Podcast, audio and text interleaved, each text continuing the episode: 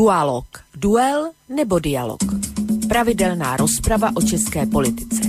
Vlk a Petr Žantovský na slobodném vysielači. Dualo, dualo, dualo. Príjemný, dualo, horúci 3. augustový večer. Vítajte, vážení poslucháči, e, pri počúvaní ďalšieho. Dnes treba povedať tak trochu výnimočného dielu relácie Dualog. A to výnimočného, respektíve netradičného z dvoch dôvodov. Jednak preto, že dnes uh, sa nebudeme venovať téme, ktorá by sa výsostne len dotýkala Českej republiky, pretože ako iste viete, Dualog je relácia, ktorá mapuje politicko-spoločenské dianie predovšetkým u našich západných susedov. Dnes tomu tak teda ale nebude. Takže to je tá akoby taká prvá netradičnosť. No a tou druhou je to, že dnes sa k vám budeme prihovárať len vo dvojici. Totiž to možno viete, možno nie, ale Vlčko nám ochoreli On sám túto svoju aktuálnu zdravotnú indispozíciu okomentoval na svojom portáli KOSA, kde okrem iného uvádza Předpokladám, že mnohým z vás neuniklo, že v nedeli poprvé za celou existenci kosy nevyšel ani článek a dokonce ani nejaký ten vtípek, tohle bylo poprvé. To vše má jednoduchý důvod. Ještě v pátek jsem normální člověk, v sobotu poledne už jen s hroucenou hromádkou, která měla úplně jiné starosti než nějaký blok a tak to je od té doby pořád. Jsem prostě rád, že jsem rád. Ešte pro ty, co rádi konspirují, opravdu jde o zdravotní indispozícii většího rozsahu, nic jiného zatím nehledejte. Vnitro CIA mi nedrží pistoli u, hlavu, u hlavy, nikdo mi nevyhrožuje tím, že mi unese vnuka a dokonce ani Babiš, že se zasadí o odebíraní mého důchodu. Sklamu i Jakuba Jandu a jeho analytika Mácu či Břešťana z lídacího orgáčku nedošlo ani k přerušení vodopádu kremelských rublíků pro kosu, nikdy žádný nebyl. Na rozdíl od těhle kosa nikdy žádné finance nepotřebovala, tudíž ani nevzala. Potud u nás všechno v pořádku, jen já mám problémy sám se sebou, nic víc. Takže toto je, vážení posluchači, ten skutočný dôvod, prečo sa o vašu priazeň budeme dnes, ako som už naznačil, tak trošku výnimočne tentokrát uchádzať len vo dvojici. Vlčkovi samozrejme prajeme e, skoré uzdravenie, verím, že mm, jeho aktuálne kurírovanie sa dospeje čo najskôr k vyzdraveniu, lebo ono je to naozaj na porazenie v týchto horúčavách ležať e, s teplotou v posteli. No a teraz, keď už e, teda poznáte dôvody neúčasti jedného, jedného z pravidelných hlasov tejto relácie, možno by sa ešte patrilo teda približiť vám tú samotnú tému dnešného večera. Ja by som začal e, jedným citátom, ktorý sa teraz nedávno objavil a on znel takto, že Nejde o to uspokojiť Spojené štáty, ide o bezpečnosť Európy. Tieto slova adresoval v apríli tohto roka generálny tajomník NATO Jens Stoltenberg Nemecku a ďalším európskym spojencom, aby im tak naznačil, že je v ich vlastnom záujme, viac investovať do obrany. Európa sa totiž e, podľa šéfa NATO nachádza v oveľa bližšie ku krízam a hrozbám ako Spojené štáty americké, pretože podľa jeho slov Európa je bližšie k Rusku, Európa je bližšie k Sýrii, bližšie k Iraku. A preto by sa teda mal starý kontinent konečne uvedomiť a mal by začať s plnením svojich záväzkov voči Spojeným štátom ako garantovi vzájomnej obrany a mieru. Táto myšlienka alebo akýsi apel na plnenie záväzkov voči NATO zaznel po prvýkrát, mnohí si na to ešte spomínate, ešte v predvolebnej kampani súčasného amerického prezidenta Donalda Trumpa. No a samozrejme sa šíri táto myšlienka ďalej, aktuálne napríklad ústave ministra zahraničných vecí pána Tillersona, ktorý e, vyzval členské štáty na to, aby zvýšili výdavky na obranu, pretože momentálne je už situácia tak zlá, že, dohod, že tie dohodnuté 2% hrubého domáceho produktu dávajú do zbrojenia v Európe už len, myslím, dvaja členovia Severoatlantické aliancie, Grécko a Estónsko. A iní si prostě tú, tú, tento svoj sľub neplnia. A to je vraj veľmi nebezpečné, pretože kým Európa výdavky na armádu škrtí, no tak pozor, na druhej strane Čína dáva na zbrojenie obrovské finančné prostriedky. V Lani napríklad Čína investovala do svojej armády 145 miliard dolárov aj Rusko samozrejme zbrojí na obranu dalo neuveriteľných 58,9 miliardy dolárov. Inak e, Mimochodom, keď už sme pri tom, taký drobný, asi nepodstatný detail.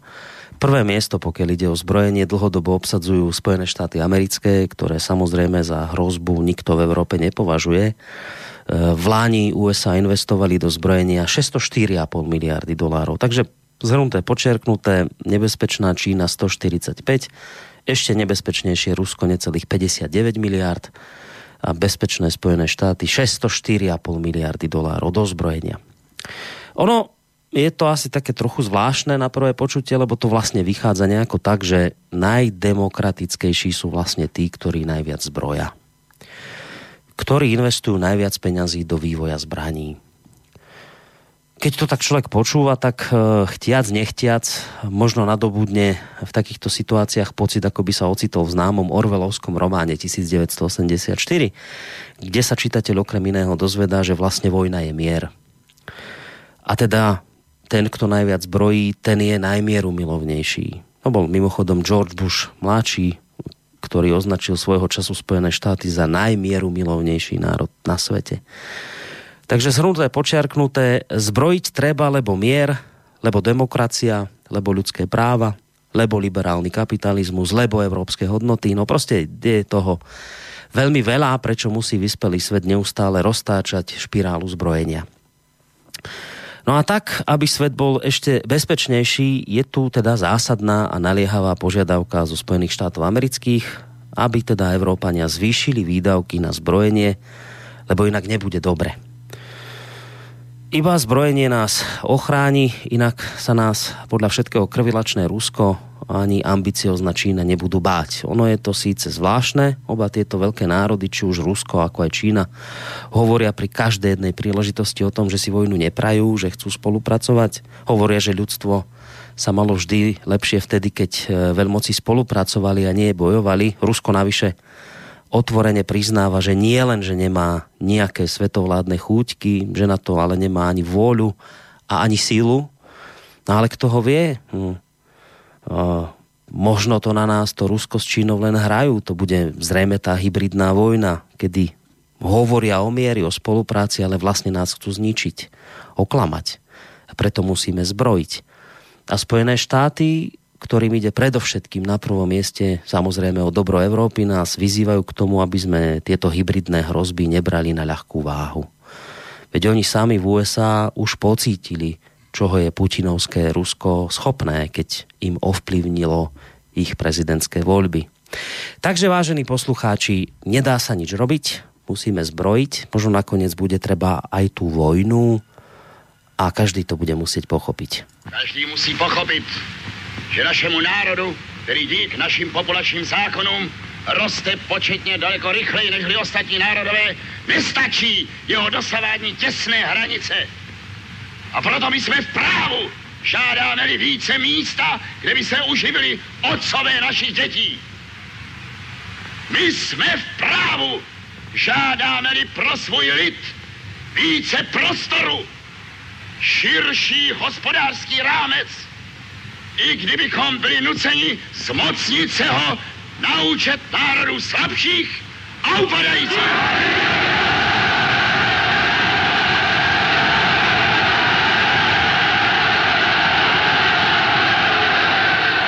My jsme v právu. Jsme-li kdykoliv připraveni hodit na váhu dějin výchvět svého národa. Naši velkolepou armádu. Naše nádherné a statečné mládí,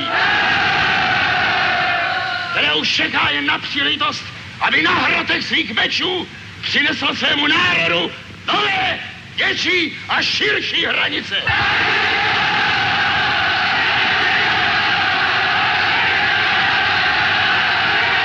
No, možno ste, vážení poslucháči, spoznali túto scénku z diela českého spisovateľa, vizionára Karla Čapka Bílá nemoc, e, ktoré hrozivo presne a detailne popisuje stav, kedy sa z ľudstva pomaly vytrácalo to, čomu sa takmer z opovrhnutia hodným názvom hovorilo humanita alebo ľudskosť. Takto vítal vodcovú reč v spomínanom diele sfanatizovaný Dav tesne pred tým, ako ušliapal doktora Galéna, ktorý si navzdory želaniam davu pachtiaceho po vojne dovolil vysloviť neuveriteľnú hlášku. Válka nesmí být! Pavile, vráte až se ho! Počkat. Co si to řekl? Že válka nesmí být! Počkejte! Co je to ještě jednou? Musí být mír! Rozumíte?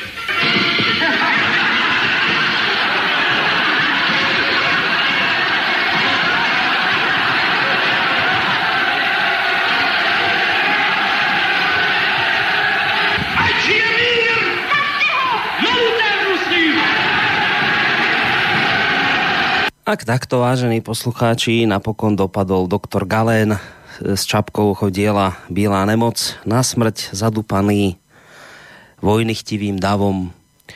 Kto si múdry povedal, že ten, kto nepozná históriu, ten je nútený prežiť ju akoby znova. A práve preto, čo by ste, vážení poslucháči, povedali na to, keby sme si dnes, takto večer, práve na pozadí celého tohto šialenstva súčasnej doby, na pozadí roztáčajúceho sa stroja sankčnej vojny, s ktorou vyrokovali v týchto dňoch Spojené štáty americké voči Rusku, na pozadí rozhodovania psychopatických politikov, paranoidných novinárov, skorumpovaných propagandistov a vojnových štváčov, všetkých ideologických odtieňov, keby sme na pozadí celého tohto šialenstva si predsa len podiskutovali o vojne a miery, o tom, či je naozaj nevyhnutné a správne zvyšovať neustále výdavky na zbrojenie, do čoho nás aktuálne tlačia Spojené štáty, či je naozaj v poriadku, keď USA neustále tlačia Rusko, Čínu, Irán, Severnú Kóreu, kam si, Grohu. Či je skutočne roztáčanie špirály zbrojenia a sankcií to jedinou cestou k mieru, prosperite a spolupráci, ktorú nám môže zabezpečiť Severoatlantická aliancia, ktorú poznáme pod skratkou NATO. Všetci ste vážení poslucháči vítaní. Ak chcete, môžete sa do tejto našej dnešnej diskusie samozrejme zapojiť. Ale ešte predtým, ako vám prezradím kontaktné údaje, cez ktoré sa vlastne budete v prípade vášho záujmu môcť do našej dnešnej diskusie zapojiť. Predtým všetkým ešte predsa len dovolte privítať môjho dnešného dualogového parťáka, Keďže nám Vočko vypadol, ja viem, že viete, ale predsa len Petra Žantovského, mediálneho analytika, vysokoškolského pedagoga, ktorého máme v tejto chvíli na našej Skyblinke. Petře, vítaj. Tak já nevím, co všechno říct teď po tom všem, čím si začal. Um, samozřejmě rád slyším tebe a rád uh, si budu povídat s tebou a s našimi posluchači ale hned v té první, eh, v té první ukázce jsem mi dal takovou ránu mezi oči, že se z toho nemůžu zpamatovat. Já si samozřejmě pamatuju ten, ten film eh, podle, podle Čapkovy bílé nemoci, pamatuju si toho, toho vůdce tam, pokud jsem tu hrál Zdeněk Štěpánek naprosto famozně, Galena a František Smolík. A je to, je to eh, tak strašlivě živý a tak strašlivě aktuální, hmm. že mě z toho jde mráz po zádech ještě teď. Takže obvykle ti tady vysekává na začátku eh, pokojný velk, že, že ty tvoje začátky jsou nejlepší z celého dualogu No já myslím, že kdybychom už neřekli nic dalšího a nechali tě pustit pár ukázek, že by to bylo skoro nejlepší, no ale protože dualog je dualog a jsme na to teď dva, já velká moc uh, zdravím, nevím, jestli má dost na to, aby nás poslouchal, ale přeju mu hodně brzké uzdravení a moc rád se s ním uslyším příště. A dneska si budem povídat, já bych skoro radši si povídal o míru než o válce. No ja som ti samozrejme, Peťo, vďačný za tieto, za tieto úvodné slova, ale vlastne s touto témou si prišiel. Ty, ja sa mňa aj bude zaujímať vlastne dôvod, prečo si s týmto prišiel, ale predsa len ešte predtým, ako tak urobíme, Uh, predsa len asi by sa patrilo dodržať uh, nejaké tie pravidlá alebo tú tradíciu, ktorú tu máme. Jednak teda v tom, že ja som ešte pred uh, tvojim predstavením uh, hovoril, že teda poviem aj tie kontaktné údaje, akým spôsobom sa poslucháči môžu do tejto našej debatky zapojiť, tak jedna z možností je, že nám priamo napíšete mail na adresu studiozavináč slobodnyvysielac.sk alebo nám samozrejme, že môžete napísať aj cez našu internetovú stránku, keď si kliknete na to zelené tlačítko otázka do štúdia, prípadne priamo zatelefonujte, to je úplne najlepšie na číslo 048 381 0101. Takže to je tá jedna vec. No a druhá vec je, je tá, že že, a to je taká veľmi dôležitá súčasť tejto relácie, a to je práve hudobný host, e, ktorý bude akoby takým vhodným doplňaním toho možno, o čom sa dnes budeme rozprávať. No a toto je vždy tá tvoja parketa práve, lebo ty vyberáš e, vždy hudbu do, do tejto relácie. Tak, tak začneme práve, práve hudobným hosťom, že, že koho si vlastne k tejto téme, už sme čo to naznačili v tom úvode, tak e, koho si k tejto téme vybral? Kto ti k tejto téme možno tak nejak najviac zapasoval? My už jsme si tady párkrát pouštěli Jaromíra Nohavicu, eh, většinou to byly písničky, které měly tak či onak v sobě eh, takové ironické jádro a tak jako glosovali svět kolem nás, ten český nebo československý nebo československo-evropský svět, který žijeme a eh, byli občas i k smíchu, i když byli víc k páči. Já jsem dneska mm, vybral čtyři písničky od téhož písničkáře Jirka Nohavici z let strašlivě dávných, někde v období tak 80, 82, kdy eh, byl eh, autorem spíše a interpretem spíše písniček dumavých než písniček juchavých. Eh, což neznamená, že ty juchavé písně dneska jsou o něco horší, jenom prostě Nohavica jako autor se posunul trošku dál a taky doba se posunula trošku dál a v období, o kterém mluvím, jsme tady měli vlastně 80-81 studenou válku, hvězdní války Spojených států, Pershingy, SS-20 z Ruska, rakety a podobné záležitosti, které země kole byla podobně podobně na pokraji nějakého konfliktu, jako je dneska, tak jsem si na to vzpomněl a vzpomněl jsem si na písničky, které v té době Nohavica zpíval a jsou to ty písničky, ty, pr- ty protiválečný, ty, ve kterých on jako spontánní básník z Těšína prostě normálně lidský občanský říkal, prosím vás, válka je špatně, to ne. Hm. Hm. No a co si dáme na úvod? Právě no, k tomu. Na úvod, na úvod si dáme, já jsem původně myslel, že ji dám nakonec, ale, ale nakonec jsem pak dal jinou, tak krajina po bitvě, i když je to teď před bitvou. Tak, krajina po bitvě bude tá prvá pesnička dnešného dualogového večera. Platí to, čo som povedal, že v prípade, že budete mať chuť, vážení poslucháči, zapojiť sa do, ne, do našej diskusie, máte tu možnosť, no a poďme si teraz už vypočuť spomínanú pesničku.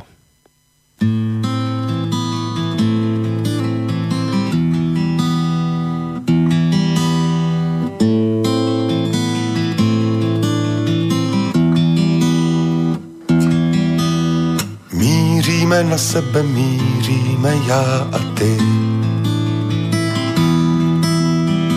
Ticho je kolem, jen pes štěká za vraty. Na louce leží mrtvý motýly, padá déšť do šálků, jsme jediní dva, kteří přežili tuhle tu dlouhou válku.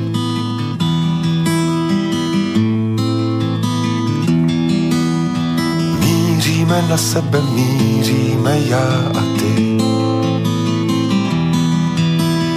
V uších nám ještě zní vybuchlé granáty. A smrtka s kosou dělá rezimé. Prochází se v bílé robě, no a my dva teď tady ležíme v zákopech proti sobě.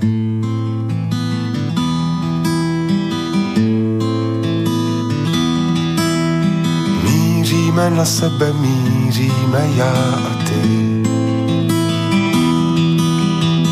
Oba jsme utekli hrobníkům z lopaty.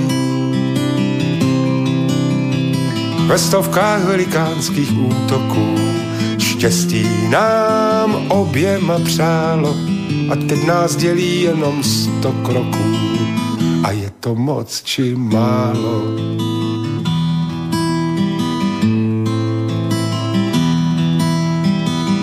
Myslíme na sebe, myslíme já a ty. Co včera platilo, dneska už neplatí. Však hrůza ještě visí nad krajem. Těžké je mít se rádi, když jsme si postříleli navzájem své nejlepší kamarády.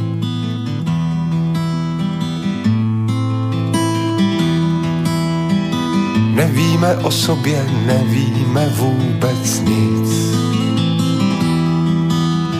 Vzduch krví prosycen dýcháme z plných plic. Pach smrti pod kůží je zarytý, končí se dějství prvé, ještě nám tady zbývá k prolití dvakrát šest litrů krve.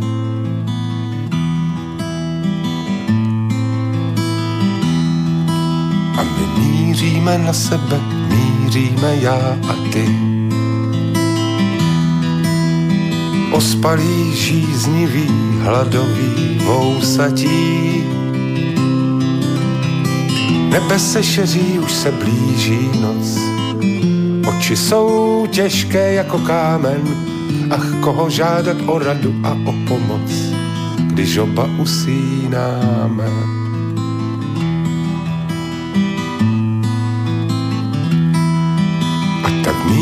Míříme na sebe, míříme já a ty. Padají hvězdy, až obzor je hvězdnatý. Pod jedním nebem oba ležíme, hřejivá je náruč matky země a jak tak spíme, oba ve snu kráčíme. Já k tobě a ty ke mně. Já k tobě a ty ke mně.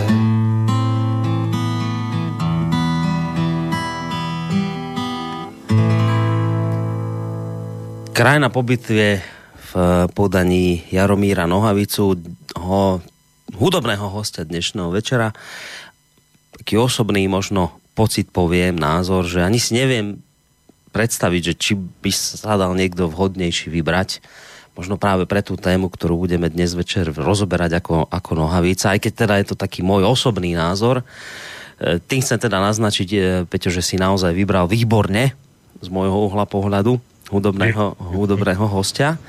No a nielen hudbu si vyberal, ja už som to naznačil aj v tom úvode, že aj tému dnešnej relácie si vlastne vybral ty. Vôbec to to nútenie do zbrojenia zo strany Spojených štátov, možno aj tie sankcie, ktoré som tam v úvode spomínal. Ja som e, pôvodne ešte teda mal taký návrh, že by sme k tomu celému mohli prihodiť aj nejaké tie záležitosti okolo migrantov a vyhrážania sa V4 zo strany Bruselu, žiaľ, okrem Slovenska už. Ale potom som vlastne nad tým tak rozmýšľal, keď som tak vlastne dúmal nad tou dnešnou témou, potom som, mi to tak prišlo, že vlastne, veď to je tak závažná téma, o ktorej dnes chceme hovoriť, to sú tak závažné veci, že sú dostatočne dôležité na to, aby sme sa venovali možno len im, len, len tej téme, ktorú si ty vlastne navrhol. A to je vlastne taká tá moja prvá otázka na teba, že čo teba tak e, akoby, vieš, čo bol ten podnet, čo bolo to, čo ťa vyprovokovalo k tomu, že dajme túto tému, dajme túto tému vojna a, a vôbec to, to, to, to zbrojenie, to, tie 2% HDP, že treba naplňať a to celé, že kde, kde bol ten dôvod, ktorý vlastne rozhodol o, o tom, že si mi ponúkol práve túto tému pre dnešný večer? Takovým vnějším úplně, úplně formálním důvodem bylo to, že se už asi deset dnů si dopisujeme s mým přítelem, českým bezpečnostním analytikem Janem Schneiderem, Eh, právě na různá témata týkající se otázky, otázky NATO, otázky zbrojení, otázky mezinárodní bezpečnosti. Honza Schneider pracoval dlouhá léta v spravodajských službách a má eh, neuvěřitelné množství eh, informací, které dokáže a to často i z veřejných zdrojů, které dokáže kompilovat, dokáže dávat dohromady a dokáže z nich vykonstruovat velice věrohodné závěry a proto je velice poučný s ním takovou debatu výst a to i takovou debatu, kdy se třeba nevždy na, na všem shodném, ale je to, je to určitě, určitě úžasný m, ne, duševní dobrodružství. Takže to byl ten hlavní důvod takový venkovní, ale ten vnitřní důvod je samozřejmě úplně jiný. E, já to začnu, pokud dovolíš, Jasne. jsem tady dneska sám, Vlčko, Vlčko je daleko a asi by v tuto chvíli se mnou souhlasil Eh, nebo by neprotestoval, kdybych do toho vložil jednu takovou drobnou osobní vzpomínku. Nech se páči. Já jsem, já jsem, já jsem v roce 80, 81, kdy Jarek Nohavica, ke kterému jsem nevzhlížel z, jaksi z židle diváka, on seděl na židli interpreta a já jsem na jeho koncertech poslouchal tyhle písničky, tak v tom samém roce eh, jsem dostal poprvé povolávací rozkaz do Československé lidové armády. Eh, a eh, tak jsem zkontroloval všechny své dostupné a nedostupné choroby protože mně přišlo, že jsem dostatečně nemocný na to, abych, eh, abych eh, prostě prokázal svoji neschopnost ubránit svoji vlast proti šerednému imperialistovi, který eh, chřestil za našimi tedy hranicemi v Bavorsku propagandistickou vysílačku Svobodná Evropa a, a Pershingy a dalšími vynálezy. A tak jsem, tak jsem tak jako ty svoje nemoci tak monitoroval, monitoroval, až jsem mi domonitoroval k modré knížce. Ty, kdo si to už nepamatují, tak eh, o modré knížce se říkávalo, že nesmí chybět v knihovně žádného intelektuála. To byl průkaz o neschopnosti výkonu povinné prezenční vojenské služby. Já jsem ten průkaz obdržel k desátému výročí rozmanitých, rozmanitých nemocenských a jiných záležitostí v roce 91, což byla docela prča, protože to bylo v podstatě velice krátce předtím, než byla v, Česku, v Československu a poté České republice zrušená ona povinná vojenská služba. Nicméně ten, ten průkaz někde doma mám a asi si ho dám zarámovat, protože se mi může ještě někdy hodit. Ale to, to je osobní vzpomínka. Já jsem, já jsem měl jeden, jednu z takovou diagnóz, tehdy byly ty odvody a takový ty různý zdravotní přeskumy a tak. Tak jedna z mých diagnóz byla, a to si fakt nedělám srandu a milí posluchači mi opravdu můžou věřit, já jsem měl diagnózu na alergii na zelenou. Eh, a myslím na zelenou uniformu. Že prostě nemohu vidět člověka v zelené uniformě. A barva uniformy Československé lidové armády byla, byla taková zelenou, zelená kraky. Takže to byl, to byl jeden z důvodů, tedy proč, proč jsem začal řešit svoji neschopnost bojovat proti imperialismu tehdy se zbraní v ruce a říkal jsem tehdy u jednoho z takového toho odvodu nebo toho přeskumu jsem říkal tomu panu plukovníkovi, víte, pane plukovníku, já jsem naštěstí byl v bílém pášti, byl to doktor. Jsem říkal, e, já jsem měl takový konflikt zrovna minulý týden, dávali u nás kyně americký film Hola Ashbyho Návrat domů, který pojednával o tom, jak, e, jak vojenský veterán z Větnamu, kluk, e, který ho tam hrál, Ježíš Maria, otec Angeliny Jolie Nepomozte mi. No to, to, to, to je, netuším. Slavný americký herec, já si vzpomínám za chvíličku. A, a ten je manžel? Se... Manžel? Co? Ne, ne, ne, má, otec je. Johnny Joey, a to je vedlejší. No, to je jedno. A ten, ten člověk se vrátil z té vojny na, vo, na vozejčku.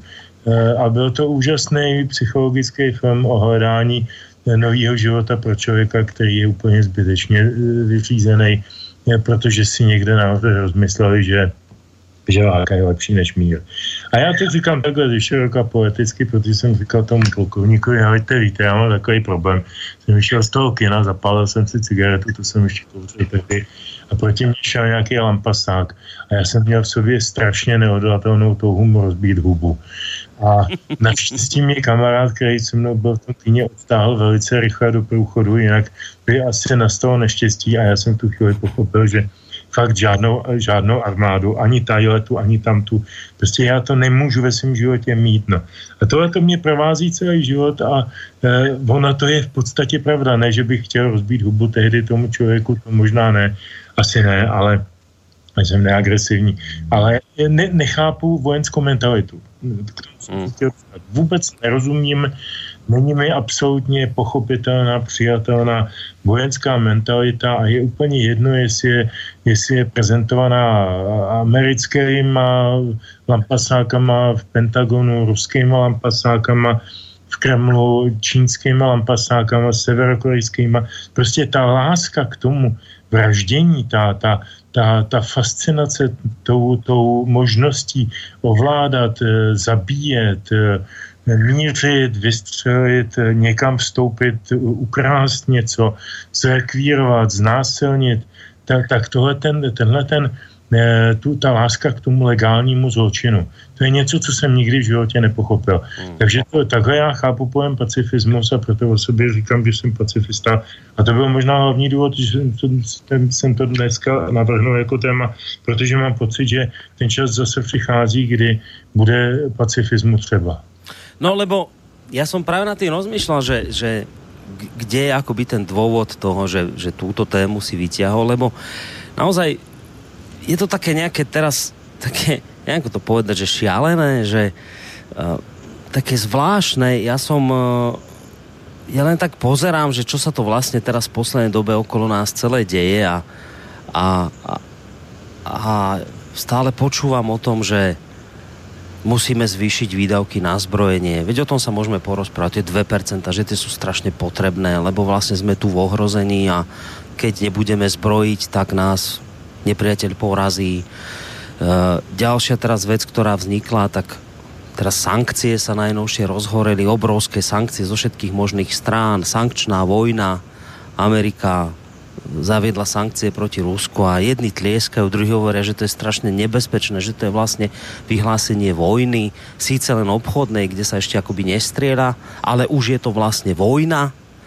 No a no tak si vrajím, že asi, asi toto stálo za tým dôvodom, že, že s touto témou by sme dnes asi aj mali prísť pred ľudí a o tomto sa všetkom porozprávať, lebo, lebo to vlastne môže mať ako potenciálne veľmi nebezpečné vyústenia to môže byť veľmi nebezpečná situácia, keď, keď už sa vlastne bojuje takto obchodne, keď už nás niekto tlačí do toho, aby sme prostě peniaze na miesto zdravotníctva, na miesto sociálnych vecí dávali do zbrojenia, tak si vrajím, že veď ale to sa môže niečo nebezpečné diať, veď možno to tak bolo aj pred tou druhou svetovou vojnou, že ľudia to tak brali, že no, no akože zbrojíme, my v Nemecku zbrojíme, no tá zbrojná výroba sa naštartovala, ale to je kvôli tomu, aby tu boli pracovné miesta, ale vlastne sa zbrojilo preto, aby bolo Nemecko pripravené na vojnu. No tak, tak si vrajím, že asi, asi je dôležité o tomto sa porozprávať a s tým bude vlastne aj súvisieť asi prvá otázka od hneď si pomôžem posluchárskou otázkou od Mira, ktorý tu napísal taký mail, že e, dobrý večer, ďakujem za dnešnú reláciu a zaujímalo by ma, čo, ako to vidí pán e, Žantovský, že či je tá situácia dnes veľmi vážna. Tak to napísal. A možno od tohto by sme sa odpichli.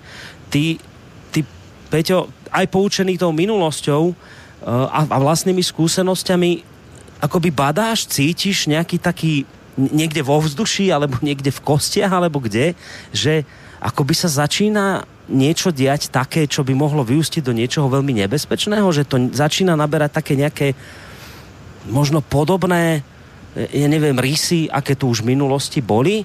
Teda to, čo sa aj pýta Miro, začína to byť vážné? Vážné to je už delší dobu.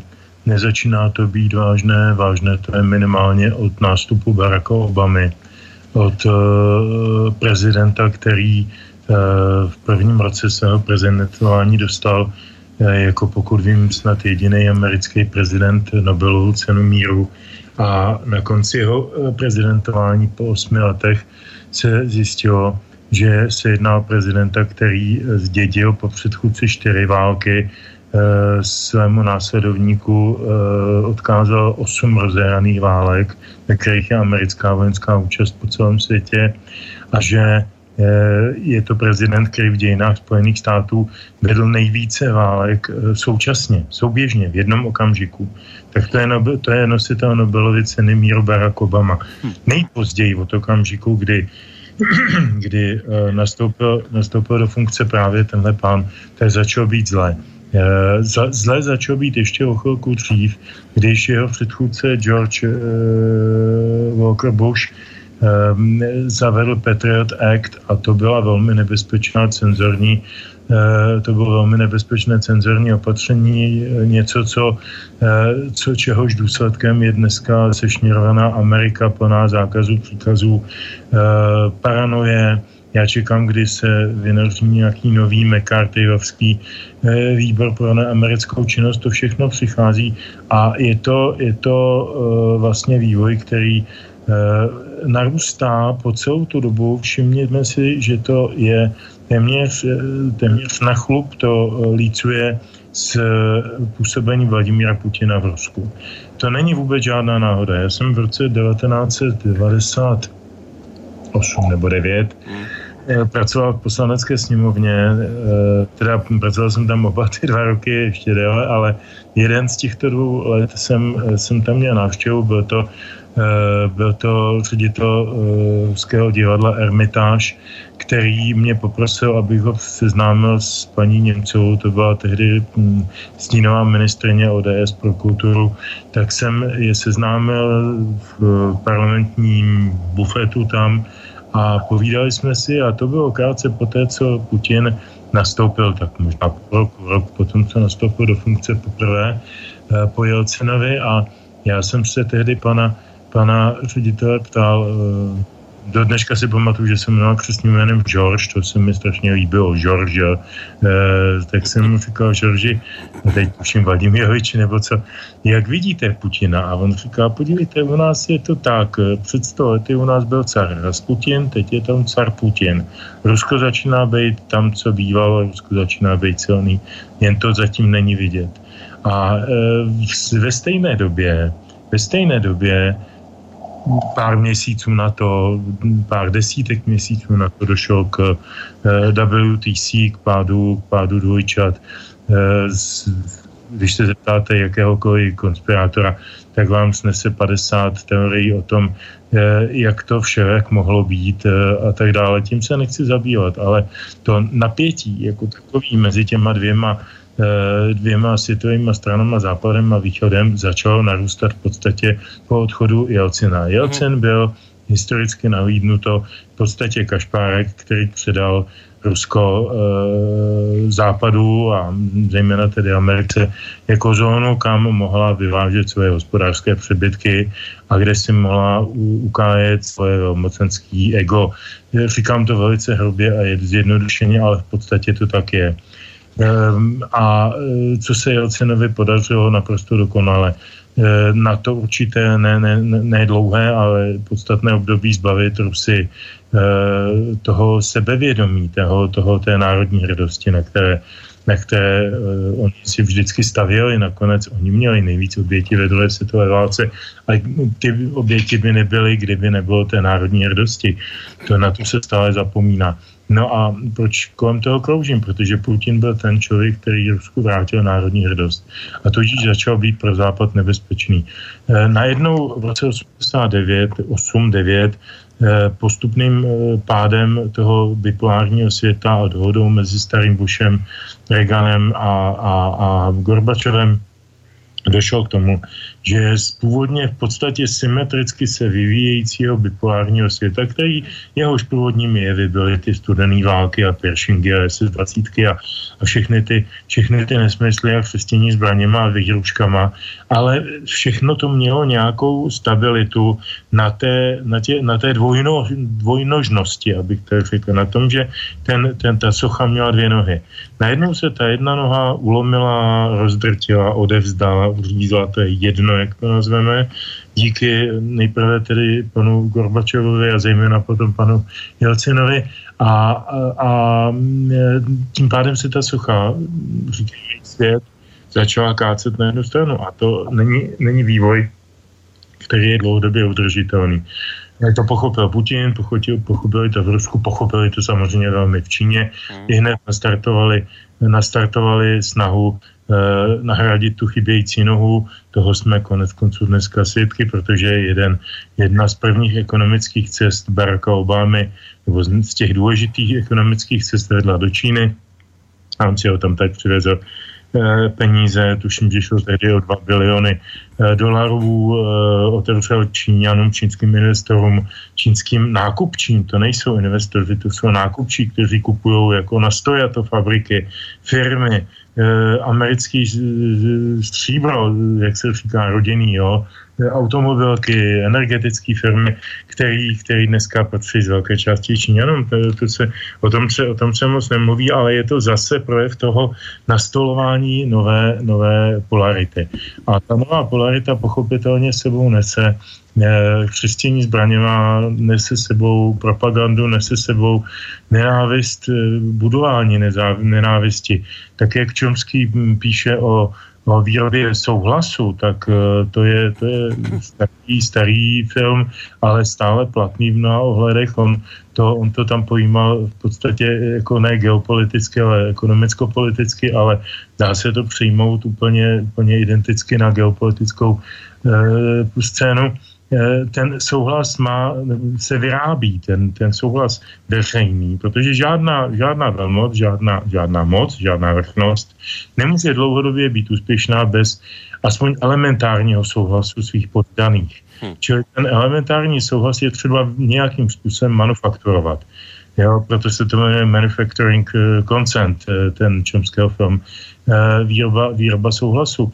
Eh, a eh, samozřejmě efektivní ten souhlas je jenom tehdy, když si ten, kdo je eh, k tomu souhlasu přiměn, jak si, je součástí toho procesu produkce souhlasu, když si to neuvědomuje. A proto jsou tady všechny ty neziskovky, ty břešťanové, ty jandové a všechny tyhle, ty, které ty si jmenoval na začátku, nebo, nebo, nebo vlastně citoval z Vlkova, z Vlkova psaní, tak, eh, tak eh, to jsou, to jsou pohunkové, to jsou v podstatě jenom, jak říkal Lenin, užiteční idioti. doufám, že to není v kategorii urážek, pokud ano, tak se omlouvám. Tak jsou to užiteční pohunkové, tak, beru to zpátky, to tam to jedno slovo na i. Eh, kteří, kteří slouží a kteří slouží tím, že pomáhají vyrábět souhlas a ten souhlas pomáhají vyrábět formou uh, manufacturing of, of uh, disaster, výroba nebezpečí, výroba, výroba konfliktu. Um, my musíme mít před sebou přece nepřítele. Kdo nemá nepřítele, jako by nebyl. Takže my máme zase po letech nepřítele. Mm. Jsem velmi zvědav, kdy si Amerika uvědomí, že jejím opravdovým nepřítelem je Čína a ne Rusko. No, eh, pak je... to začne tanec, ale to už je jiný kapitole tohohle povídání. Takže jenom, jestli můžu, poslední půl věta Jasné. Eh, na tu otázku. Ano, je, je to opravdu velmi zlý, ale je to zlý velmi dlouho a jsou lidé jako Oskar Krejčí nebo Václav Klaus, záměrně jmenují levicového i pravicového myslitele, kteří na toho nebezpečí upozorňují už léta, léta, dlouhá léta a nejsou slyšeni v naší zemi. Bohužel. No, keby, teraz, teraz budem taký oponent, advokát diabla, že keby teraz ťa počúval tuto Janda spomínaný, alebo Břešťan a podobný, orgáčkovia, tak uh, on by ti povedal, že no, že pán Žantovský, vy ste teraz vlastne zo seba dostali presne takú tú konšpiračnú teóriu, celú úplne, že o tom, ako vlastne e, po páde, po skončení studenej vojny sa Spojené štáty tešili z Jelcina, lebo vlastne položil Rusov na kolená, ale a vlastne až keď prišiel Putin, tak potom prekazil Američanom plány a odvtedy Amerika s Ruskom bojuje. No ale oni by ti povedali, ale to je, to je pán Žantovský presne, no, to je celé úplne inak. A teraz, ako je to inak, tak odpoveď dáva Peter Bátor, to je to je náš slovenský expert na obranu a bezpečnosť, inak mimochodom poradca prezidenta Andrea Kisku, ktorého keď sa pýtali, že, že v ktorom momente Západ pochopil, že snaha brať Rusko ako spojenca môže byť problematická, odpovedal. E, to bolo práve tou agresiou Ruska voči Ukrajine a debaty v NATO o EÚ boli dovtedy zamerané skôr na to, ako viac s Ruskom rozvíjať partnerstvo. Boli rozbehnuté tucty programov, investovaných veľa peňazí. Ešte dnes, teraz to citujem z, z článku Aktualit, ešte dnes sa v strategických dokumentoch NATO uvádza Rusko ako strategický partner.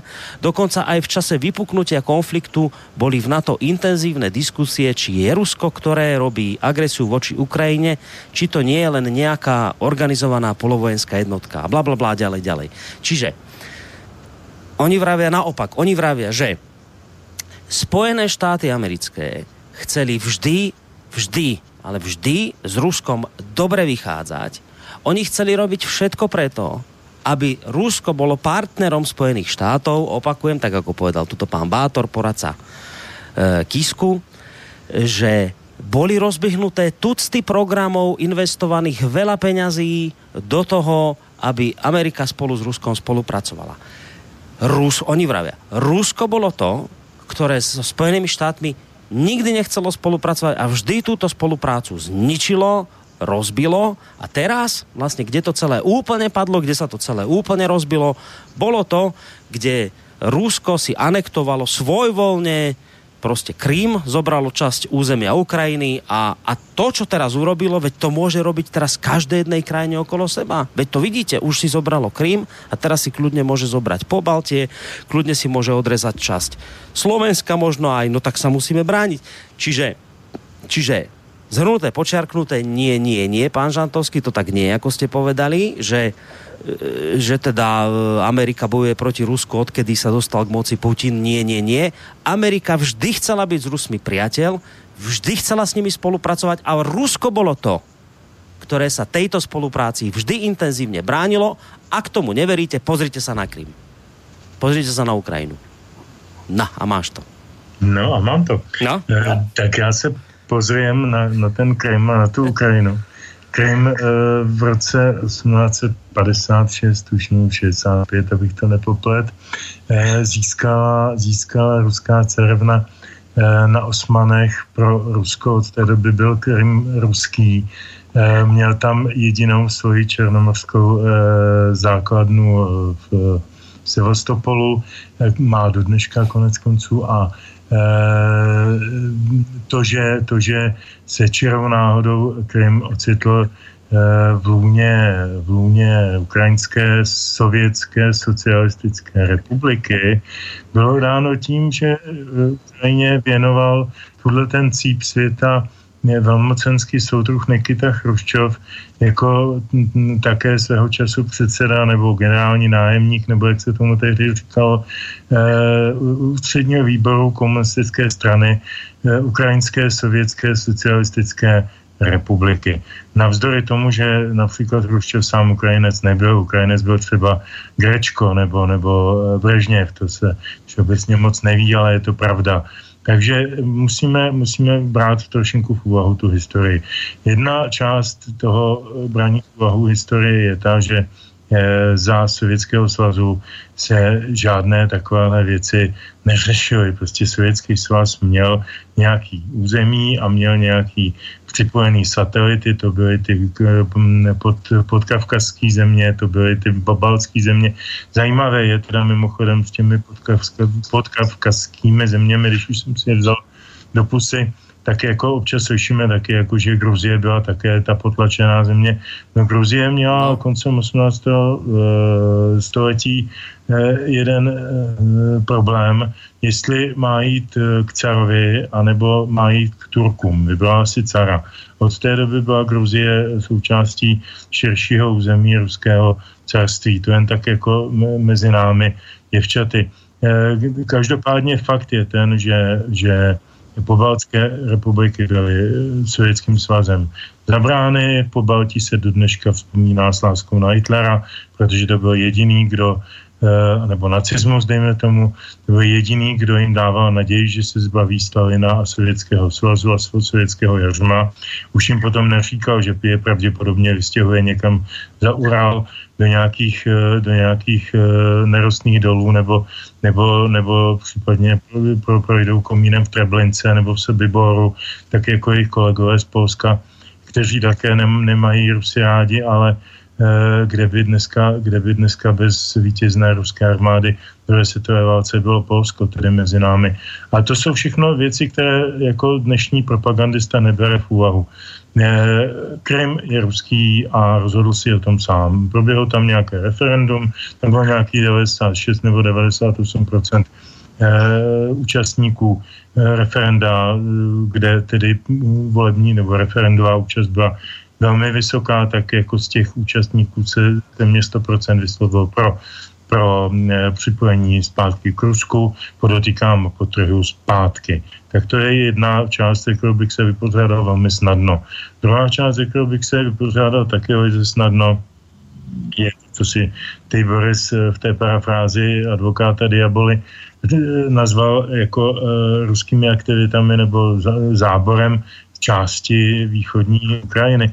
No já jsem si nevšiml teda, že by Ruská federace zabrala eh, část východní Ukrajiny, nejenom proto, že nejenom proto, že eh, by to bylo velmi nevýhodné, nejen z mezinárodně právního hlediska, to by opravdu byl veliký problém, ale především e, i z ekonomického hlediska, protože jako e, to, ta země, ta země Eh, je, je nepředstavitelné v tuto chvíli nepředstavitelné bídě, do které si myslím, eh, nejsem na Ukrajinu odborník, jenom jak si dávám jedna a jedna dohromady, si myslím, že je mnohými různými opatřeními typu odpojení sociálního pojištění, typu odpoje, odpojování některých zdrojů energetických a podobně.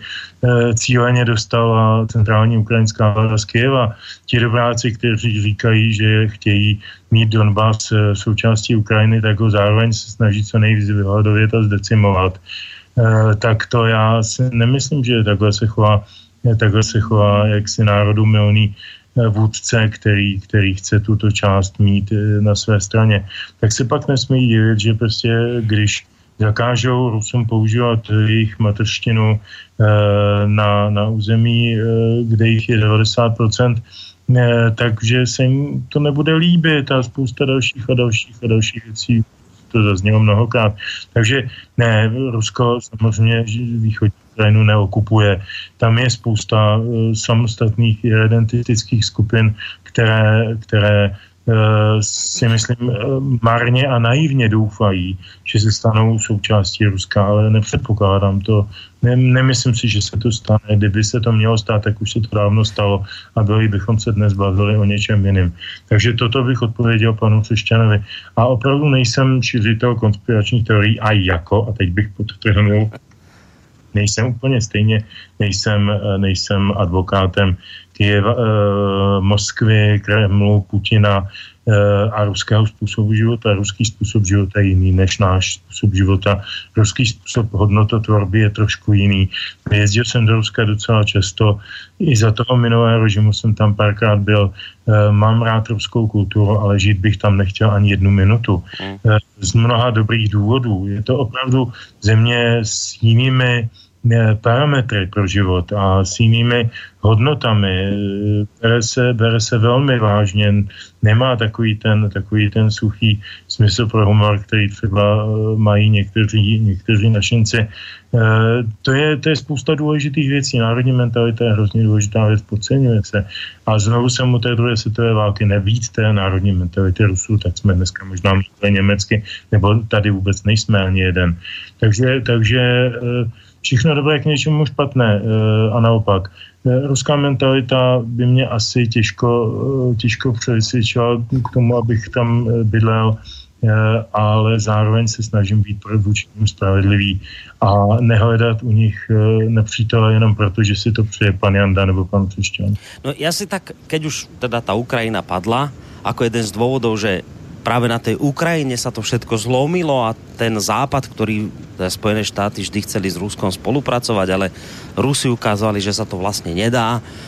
No a keď sa vlastne ten, to otrhnutie Krímu, teda tá Ukrajina používa ako argument, uh, tak ja sa len tak seba naivne pýtam vždy, že, že a to je také zaujímavé, že ale prečo nie je dôležité hovoriť teda aj o tom, čo sa stalo pred pred tým, čo, čo, kým, kým sa teda otrhol, otrhol Krím. a prečo vlastne k tomu došlo. Veď to predsa nevzniklo len tak pre nič za nič, to nevzniklo tak zo dňa na deň.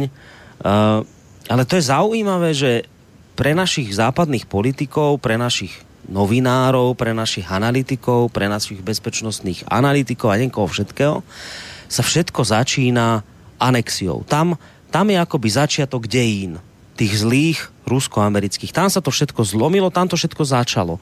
Ale veď predsa pred tým všetkým bola napríklad nedodržaná dohoda ministrov zahraničných vecí, ktorá mala celú situáciu normalizovať a táto dohoda nebola dodržaná zo strany ukrajinských protestujúcich. Veď predsa napríklad bola streľba ešte pred od anexiou, veď predsa bola streľba na Majdane do vlastných. Najskôr hovoril o tom estonský minister zahraničných vecí, v odpočutom telefonickom rozhovore s, e, to bola Európska, šéfka európskej diplomácie Katrin Eštonovou. Toto inak mimochodom e, potom aj Nemecko, nemecká verejnoprávna televízia ARD o tomto urobila reláciu a také vlastné vyšetrovanie strelby na Majdane a taktiež teda došla k záverom, že snajperov nasadili demonstranti ukrajinskí, keď, kedy teda, to si spomíname, že snajperi strieľali z tej budovy hotela Ukrajina, smerom vlastne na, na protestujúcich, aby tak vyprovokovali uh, potom zásah bezpečnostných zložiek. Veď predsa tu boli, a to si aj ty spomínal, ši, eh, prípady šikanovania rusky hovoriacej menšiny ešte pred anexiou Krímu. Veď predsa tu bolo priznanie Američanky, Američanky Nulandovej o miliardách, ktoré boli z USA napumpované do Ukrajiny kvôli zmene režimu na Ukrajine. A teraz ja si tak, vieš, hovorím, Peťo, že no a prečo o tomto nie je potrebné hovoriť? Prečo, prečo sa musia dejiny pre našich mainstreamových analytikov a tých všetkých poli, a neviem koho, prečo sa teda dejiny začínajú až anexiou? Prečo, prečo sa nehovorí, keď už teda chceme byť pravdiví a úprimní, prečo je potrebné zamlčať to, čo tej anexii predchádzalo? Veď toto všetko, čo som tu teraz len takto z pamäti vymenoval, to všetko tomu predchádzalo. E, po anexii Krymu potom ešte bola Odesa, upálenie ruských hovoriacich e, proste nejakej menšiny tam. Veď to sú všetko vážne veci. A dnes, dnes je to už len tak, že Amerika príjme sankcie voči Rusku, lebo, lebo Rusko anektovalo Krym. Bodka. Ale Veď ale my sa predsa musíme pýtať, prečo to Rusko anektovalo Krym. Veď tam môže byť odpoveď napríklad na to, že to bolo oprávnené a alebo nejakým spôsobom vysvetliteľné. A teraz ja len nechápem, že a to je tá, akoby taká moja rečnícka otázka. To sme sa tu už naozaj všetci zbláznili, že už si tieto otázky nekladieme, to, to len sa tak povie, Rusko anektovalo Krym a bodka? Veď ale tam, veď tam tomu predchádzali proste vážne veci. Tak, tak prečo o tomto, Peťo, nehovoríme? Prečo toto nie je Prečo toto ne, nemá být obsahom verejného diskurzu?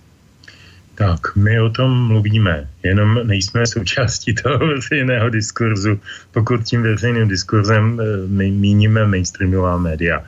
E, ty jsi jmenoval události v podstatě počínaje Majdanem dál přes Oděsu a já bych šel ještě mnohem hlouběji do, do dějin byl tam nějaký prezident Kučma, byl tam nějaká, nějaký vývoj vzniku samostatné Ukrajiny, byla tam nějaká eh, ne, nepsaná, avšak uzavřená dohoda mezi Gorbačovem a, a americkým prezidentem o tom, že eh, Ukrajina bude v podstatě v úvozovkách nárazníkové pásmo, které nebude oslovováno Eh, ze strany západních mezinárodních organizací, zejména tedy vojenských, eh, o členství a bude to v podstatě demarkační pásmo takových v uvozovkách.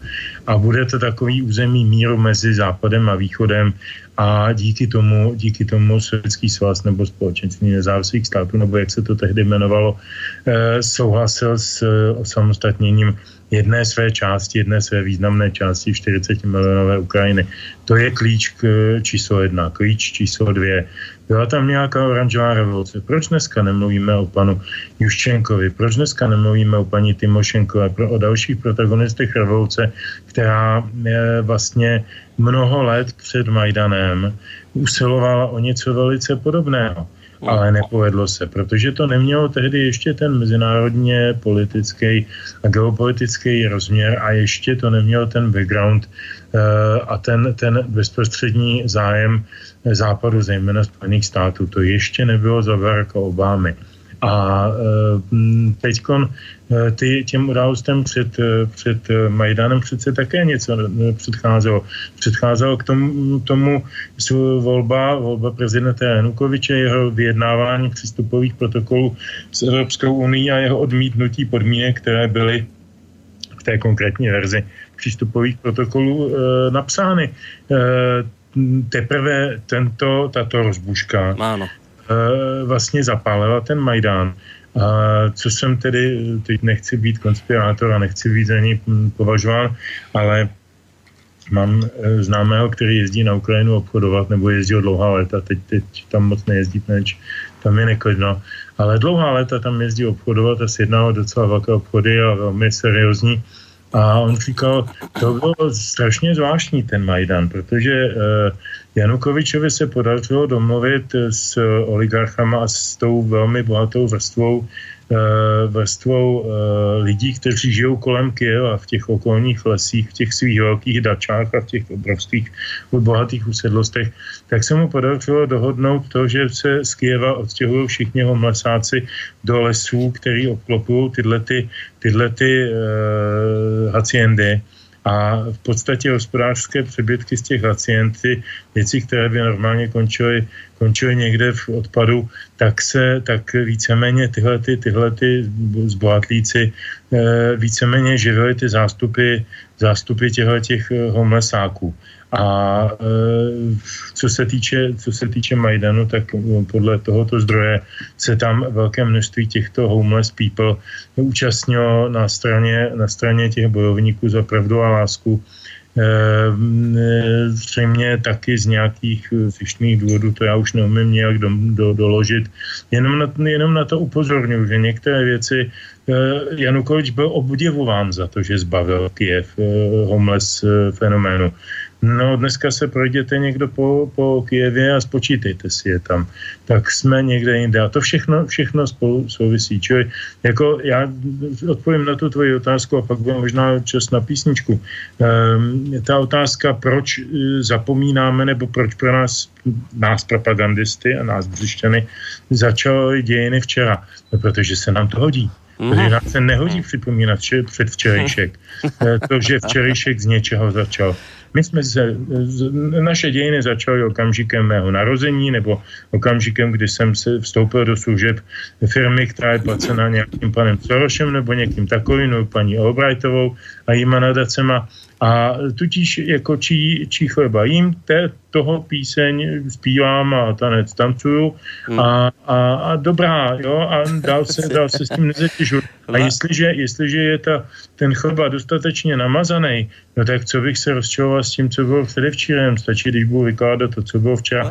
Je opět zpátky do 80. let takových pseudožurnalistů jsme měli v českých novinách takový kvant a takový zástupy, který jenom zpívali tu píseň, hmm.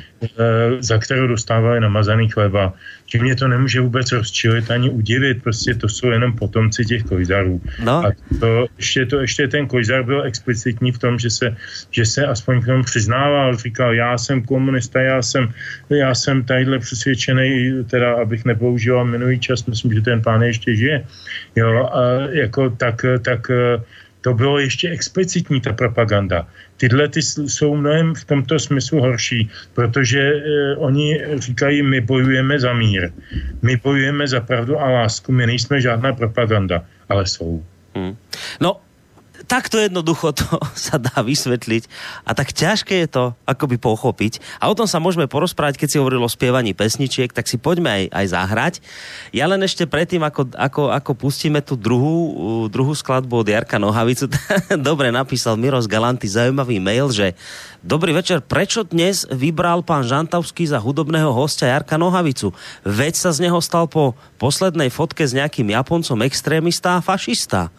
Na mierne, odla- na mierne odľahčenie, inak skvelá relácia, ďakujem za a pozdravuje Miros Galanty, takto ironicky zareagoval. Ty a tak si... já bych na to reagoval hrozně jednoduše. To, ten Japonec, to jsem byl já, protože mi Nohavice pustil knížku, která mi vyšla, no a já jsem zrovna v tu chvíli nějak šilhal a ještě jsem asi měl vypito a tak jsem vypadal hrozně japonsky a teď mě vstávaly vlasy hrůzou, vedle koho to stojím, vedle toho eh, jménem Jaromír Nohavica, no tak prostě když jsem vypadal japonsky, tak já bych to vysvětlil asi takhle. No ale jinak jsi si všiml, že on začíná být, že on začíná být nepohodlný, ten Nohavica opět? Ne, ten nezačíná, ten je nepohodlný už několik let. Před několika lety na něj vytáhl ústrk, což je takový ten ta obdoba toho vašeho, eh, jak se to vlastně jmenuje, Ústav pro, pro Ústav paměti národa, národa Ústav paměti národa, my máme UPN. Děkuji, děkuji pěkně, no. pán vám to už dokládal, že jestli se dobře pamatuju tak, eh, tak eh, tenhle ten eh, je, jeho partner v Česku se jmenuje Ústav pro studium totalitních režimů. Říká se mu nikoli na, nadarmo ústrk. To je jaksi na, navíc. Jo. A jako tenhle ten ústrk vždycky vyfabrikuje nějaký, nějaký příběh. Tak jednou bylo potřeba zde, zdehonestovat Milana Kunderu, tak se vy, vy, vyfabrikoval příběh, že Kundera někdy v 51. roce, nebo kdy údajně měl udat nějakého svého spoužáka státní bezpečnosti a v tu chvíli všechny noviny byly plný toho, že jediný český světový spisovatel, žijící ve Francii Milan Kundera, který ho, který ho uznává celý svět, kromě Česka. Takže tohle je prostě udavač. Eh, když bylo potřeba uh, omezit vliv Jarka Nohavici, který začal mít vliv na velké množství lidí, začal být velmi populární a jeho písničky on si nikdy nebral uh, servítky před, před pusu nebo ubrousky. Uh, on vždycky byl velmi explicitní a upřímný. Tak, uh, tak začal, začal mluvit jiným hlasem, než hlasem pravdy lásky, co bude vítězit nad lží a nenávistí a začal být nebezpečný. No tak na něj ústrek vyndal, že, že po návštěvě Rakouska Eh, státní bezpečnosti řekl, že se sešel s Krylem. No sešel se s ním, no bodejť by ne. Jako eh, když eh, kohokoliv pustili komunisti ven, tak měl za automatickou povinnost, včetně obchodníků z Centrotexu nebo z Petremexu, určitě i pana Babiše a dalších lidí, všichni ze zahraničního obchodu nebo všichni z showbiznesu, Vondráčko a já nevím, Karel Gott, kdokoliv, kdo mohl vyjet někam za západní hranici, aby tam někde hrál a Nohavice tam hrál v nějakém malém klubu pro, pro Čechy eh, ve Vídni, tuším, tak, eh, tak eh, musel pak sepsat, to byla součástí nějakého toho, té vězní doložky, sepsat jako zprávu o tom, co tam dělal koho tam potkal. No a když tam potkal, když se ho zeptal, jestli tam potkal Kryla, který tam byl, tak, no, tak, tak potkal Kryla. No. Dobrá, já nevím o nikom z české scény, kdo by byl ochoten e, podepsat, že na ně Nohavica donesl jednu jedinou větu e, na, na státní bezpečnost. Prostě tvrdím a budu tvrdit navždy, že to je prefabrikace a že to je účelový, účelový útok na člověka, který je nepohodlný. A takových útoků tedy zažíváme čím dál víc, takže proto je Nohavica nepohodlný ja by som, vieš čo, ja viem, že už chce spustiť pesničku, ja ti aj hneď dám tú príležitosť. Keď už sme sa dostali k tejto téme Nohavica, ja som, ja som to, to je teraz úplne neplánované, nepripravené, ale ja som vás dvoch minule vzhliadol na jednom videu, však ty nám potom povieš, keď toto zaznie, to je kratučké trojminútový výrok Jar, Jar, Jaromíra Nohavicu. Na tom videu ty tam stojíš v, v úzadí, on, on si zoberie mikrofón a hovorí nejaké veci, ktoré by som teraz chcel, prostě strašne by som to chcel pustiť aby si to aj ľudia vypočuli, čo ten Jaromír Nohavica vlastne povedal.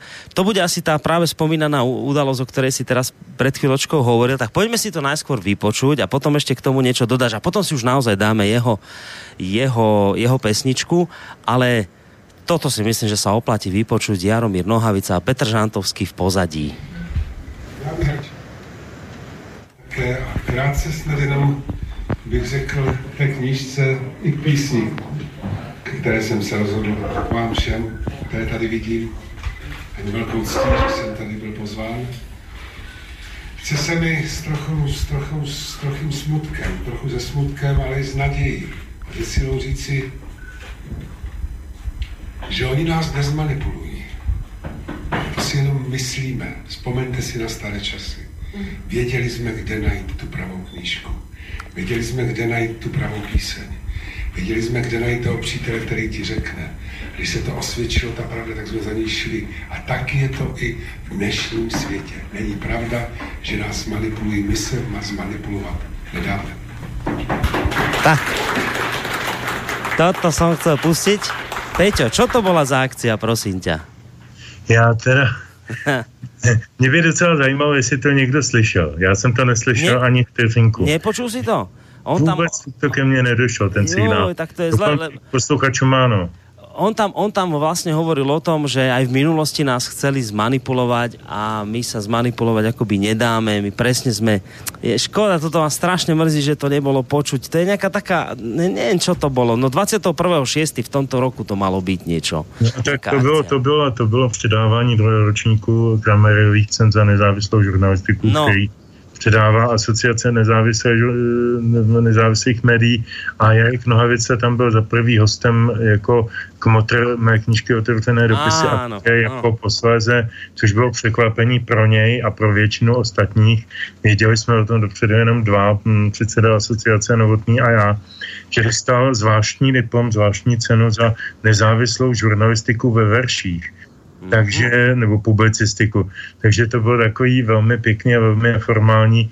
E, myslím si, že ten záznam je na YouTube, takže Áno, áno, odtiaľ som to pustil. No škoda, že si to nepočul. Slyšel, tak ať se na to podívá. E, Ty, ty Jarkovy slova jsou opravdu zaznamenání hodný. No, dobre, poďme si teraz už naozaj tu jeho pesničku pustiť. Tak čo si dáme ako čísielko 2? Já jsem pr- prvé mluvil o, o Rusku jako o zemi, kam jsem jezdil, o zemi, o který jsem napsal dokonce eh, poměrně velký esej, který vyšel před pár lety, eh, o zemi, která mě fascinuje a zároveň se jí trošku bojím. A všechno dohromady, všechny tyhle pocity. A myslím si, že ta země má něco zvláštního v sobě. Má, má řeknu to fakt omlouvám se za krátký expoze, ale asi je to tomu potřeba. Um, existuje film, eh, který se jmenuje Praščáně z Maťoroj. Jo, Tady byl vysílán jako loučení, točila ho Larisa Šepiťková, to byla manželka slavného režiséra Alema Klimova. A ten film byl někde z roku 86 nebo 7. Pojednával o tom, byla to adaptace eh, románu Valentina Rasputina, to je jiný Rasputin samozřejmě než ten, ten Carův Rasputin, tohle byl sibirský spisovatel, který zemřel asi před dvěma lety. Eh, Bylo to o tom, jak prostě eh, ruská moc nebo sovětská moc prostě se rozhodla, že zaplaví někde klasický příběh, zaplaví nějaký krásný ruský údolí, eh, protože tam bude přehráda elektrárna a promyslová revoluce. Jo? A vlastně ten příběh začíná, začíná tím, jak přichází velký soudruh, hrál ho tam Alexej Petrenko, soudruh z nějakého krajského výboru a říká, tady bude teda pokrok, tady bude ta revoluce, tady bude ten průmysl a ta přehrada, tohle všechno musí jít pryč, ale říká to na hřbitově. Velký problém, protože ono tam přitom začíná vyvracet ty hroby. A já jsem tehdy o tom nějak napsal větu asi v tom smyslu, že Rusovi můžete vzít, vzít všechno, třeba i Boha, nahradit mu ho Stalinem, je to úplně jedno. Jediné, co mu nesmíte vzít, je jeho paměť, jeho minulost, jeho předkové a jeho hroby. A Rusko prohrálo svoji revoluci v okamžiku, kdy začal bojovat s těmi hroby. Takže o tom byl film e, Prašťáně a k tomuhle tomu, eh, k tomuhle tomu eh, mě expoze mě uvedla ta písnička, kterou jsem vybral teď, ta, tu složil Jarek Nohavica k eh, divadelní adaptaci jinýho eh, Rasputinova románu Žij a, nepo, a nezapomínej. Eh, a ta adaptace nebo ta, ta divadelní instalace se nikdy nekonala, to zakázali eh, ještě dřív, než se to, než se to začalo hrát a byly z toho dvě písničky. Jedna z nich je velmi známá mezi lidma Nohavicovýma a jmenuje se Zítra ráno v pět a to No. je ta, ta. Krásna vecička, tak si ju poďme vypočuť.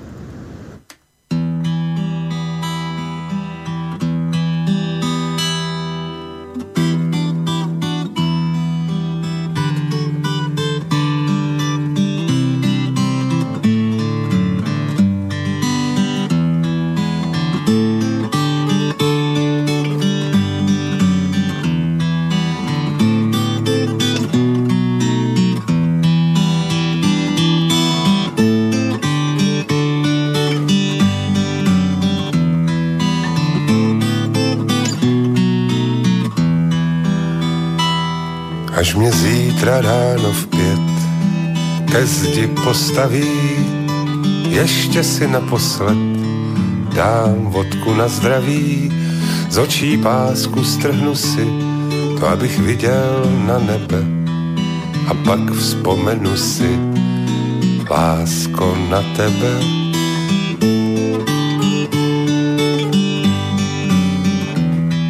A pak vzpomenu si na tebe. Až zítra ráno v pět přijde ke mně kněz, řeknu mu, že se splet, že mě se nechce do nebes, že žil jsem, jak jsem žil a stejně i dožiju. A co jsem si nadrobil, to si i vypiju.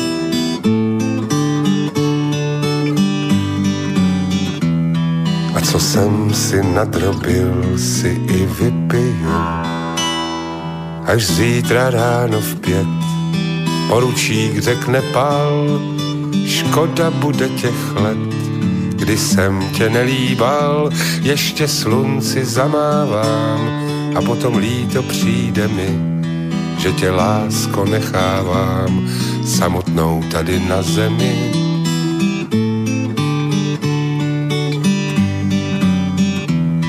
Že tě lásko nechávám na zemi.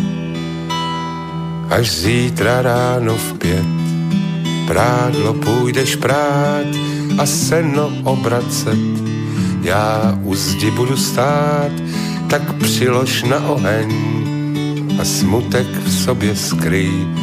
Prosím, nezapomeň, nezapomeň a žij. Na na na na na, na na na na na na, na mě nezapomeň a žij. Tak druhá vydaraná pesnička od Jaromíra Nohavicu, dnešného hudobného hostia večernej relácie Dualog s Petrom Žantovským a v tejto chvíli sa vám prihovára Boris Koroni. My sme v tej, možno v tej prvej časti relácie vlastne hovorili o tom, že uh, ono je to také, že také zvláštne, že teraz počúvame, že treba zbrojiť, uh, treba prijímať sankcie, lebo hrozba Rusko, a prečo hrozba Ruska? No, okrem iného preto, lebo jednak zasahovalo do amerických volieb, ale hlavne teda preto, lebo uh, proste sa mieša do vnútorných záležitostí Ukrajiny, kde anektovalo časť Krymu a tak ďalej a tak ďalej. My sme vlastne od toho hovorili, potom sa odpichli ďalej, že je to také zvláštne argumentovať anexiou Krímu, keď uh, veď vlastne tomu niečo predchádzalo. Ja som povedal tie pred, udalosti do Majdanu a Petr Žantovský išiel ešte ďalej a hovoril, že ešte pred Majdanom bolo niečo a to vlastne treba brať do úvahy. A je také neuveriteľné, že no ale do úvahy to dnes tí naši mainstreamoví novinári, politici a nejakí analytici prostě neberú, lebo dejiny sa začínajú od, od anexí Krímu. No a ja skôr ako budeme pokračovať v rozhovore, skôr ako teda prečítam aj nejaké maily, ktoré prišli, chcem povedať, že nie len to, že sa dejiny začínajú podľa našich médií od, od anexí Krymu a nič predtým nebolo a to je vlastne akoby ospravedlnenie aj aktuálnych sankcií a aj zbrojenia. Tak ja len teraz prečítam také veci, zo pár, zo pár údajov, ktoré sa objavilo v našom mainstreame čo sa teraz vlastne bežný čitateľ tam dozvie. Samozrejme, nedozvie sa nič, čo bolo pred Majdanom, e, čo bolo pred, pred anexiou Krymu, to nie. O tom sa nič nedozvie lebo už ako sme si povedali, dejiny začínajú od anexie, ale dozvie sa napríklad to, že e, Ukrajina chce ísť do NATO, ale ruskí okupanti tomu bránia. To je článok z aktualit, prečítam vám len pár viet. Ukrajinský prezident Petro Porošenko po stretnutí s generálnym tajomníkom NATO vyhlásil, že jeho administratíva štartuje reformy, ktorých cieľom je stať sa plnohodnotným členom Severoatlantické aliancie. Jakub Janda z českého think tanku Európske hodnoty pre aktuality ale upozornil, že cesta Ukrajiny do Severoatlantické aliancie nebude jednoduchá, pretože ako tvrdí, pokiaľ jej územie budú fakticky okupovať Rusy, je ťažko predstaviteľné, že by členské štáty aliancie dali zelenú k rozsiahlejším prístupovým rozhovorom. Muselo by prísť, podľa pána Jandu, buď k politickému rozhodnutiu Západu masívne vyzbrojiť Ukrajinu z dôvodu obrany jej teritoriálnej integrity, alebo na druhej strane k politickému rozhodnutiu Moskvy sa z Donbasu stiahnuť. Druhý článok mainstreamový. USA zvažujú, že vyzbroja ukrajinskú armádu proti proruským rebelom. A zase pár viet. Západné mocnosti sa dlho bránili dodávať zbranie ukrajinskej armáde, ktorá už niekoľko rokov zvádza boje na východe Ukrajiny. Mimoriadny vyslanec USA pre Ukrajinu istý pán Volker pre britskú stanicu BBC povedal, že jeho krajina zvažuje, že pošle zbranie ukrajinským vládnym silám. Podľa neho by sa mohol zmeniť ruský postoj ku konfliktu so susedom. Dodáva, že nepovažuje tento krok za provokáciu voči Rusku. Takže Nebudú nás naše média samozrejme otravovať nejakými súvislostiami a historickými ešte vecami, ktoré by, nedaj Bože, mohli nejakým spôsobom ozrejmovať, prečo vlastne k tej anexii došlo a ešte nedaj Bože, tak hlboko, ako išiel teraz e, Petr Žantovský. My sa len dozvieme vlastne od toho momentu anexie ďalšie kroky. Teda a Ukrajina chce ísť do NATO, ale ruskí rebeli tomu bránia. Amerika bude Ukrajinu vyzbrojovať. Toto je, toto je to, čo momentálne sa, sa v našom mainstreame zhruba dočítate. Toto je dôležité, aby ste tieto informácie mali a historické kontexty, súvislosti, tie samozrejme nie sú potrebné. E, ty si, Petr, vysvetlil celkom jednoducho ešte pred pesničkou, že prečo to tak je, prečo tie kontexty vlastne nie je potrebné ľuďom vysvetľovať, prečo je to výhodné robiť to takto. Ja len som sa vlastne počudoval nad tým, že pritom je to také jednoduché, že ako, ako si to aj ty vysvetľoval, tie dôvody, prečo nie tie kontexty, prečo nie informovať v súvislostiach.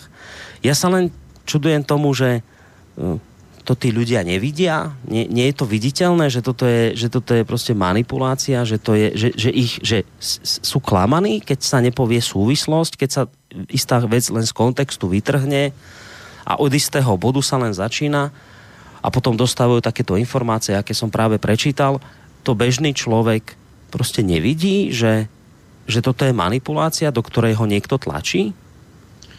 Já si myslím, že se tím většina takzvaných běžných lidí zase tak úplně do hloubky nezabývá.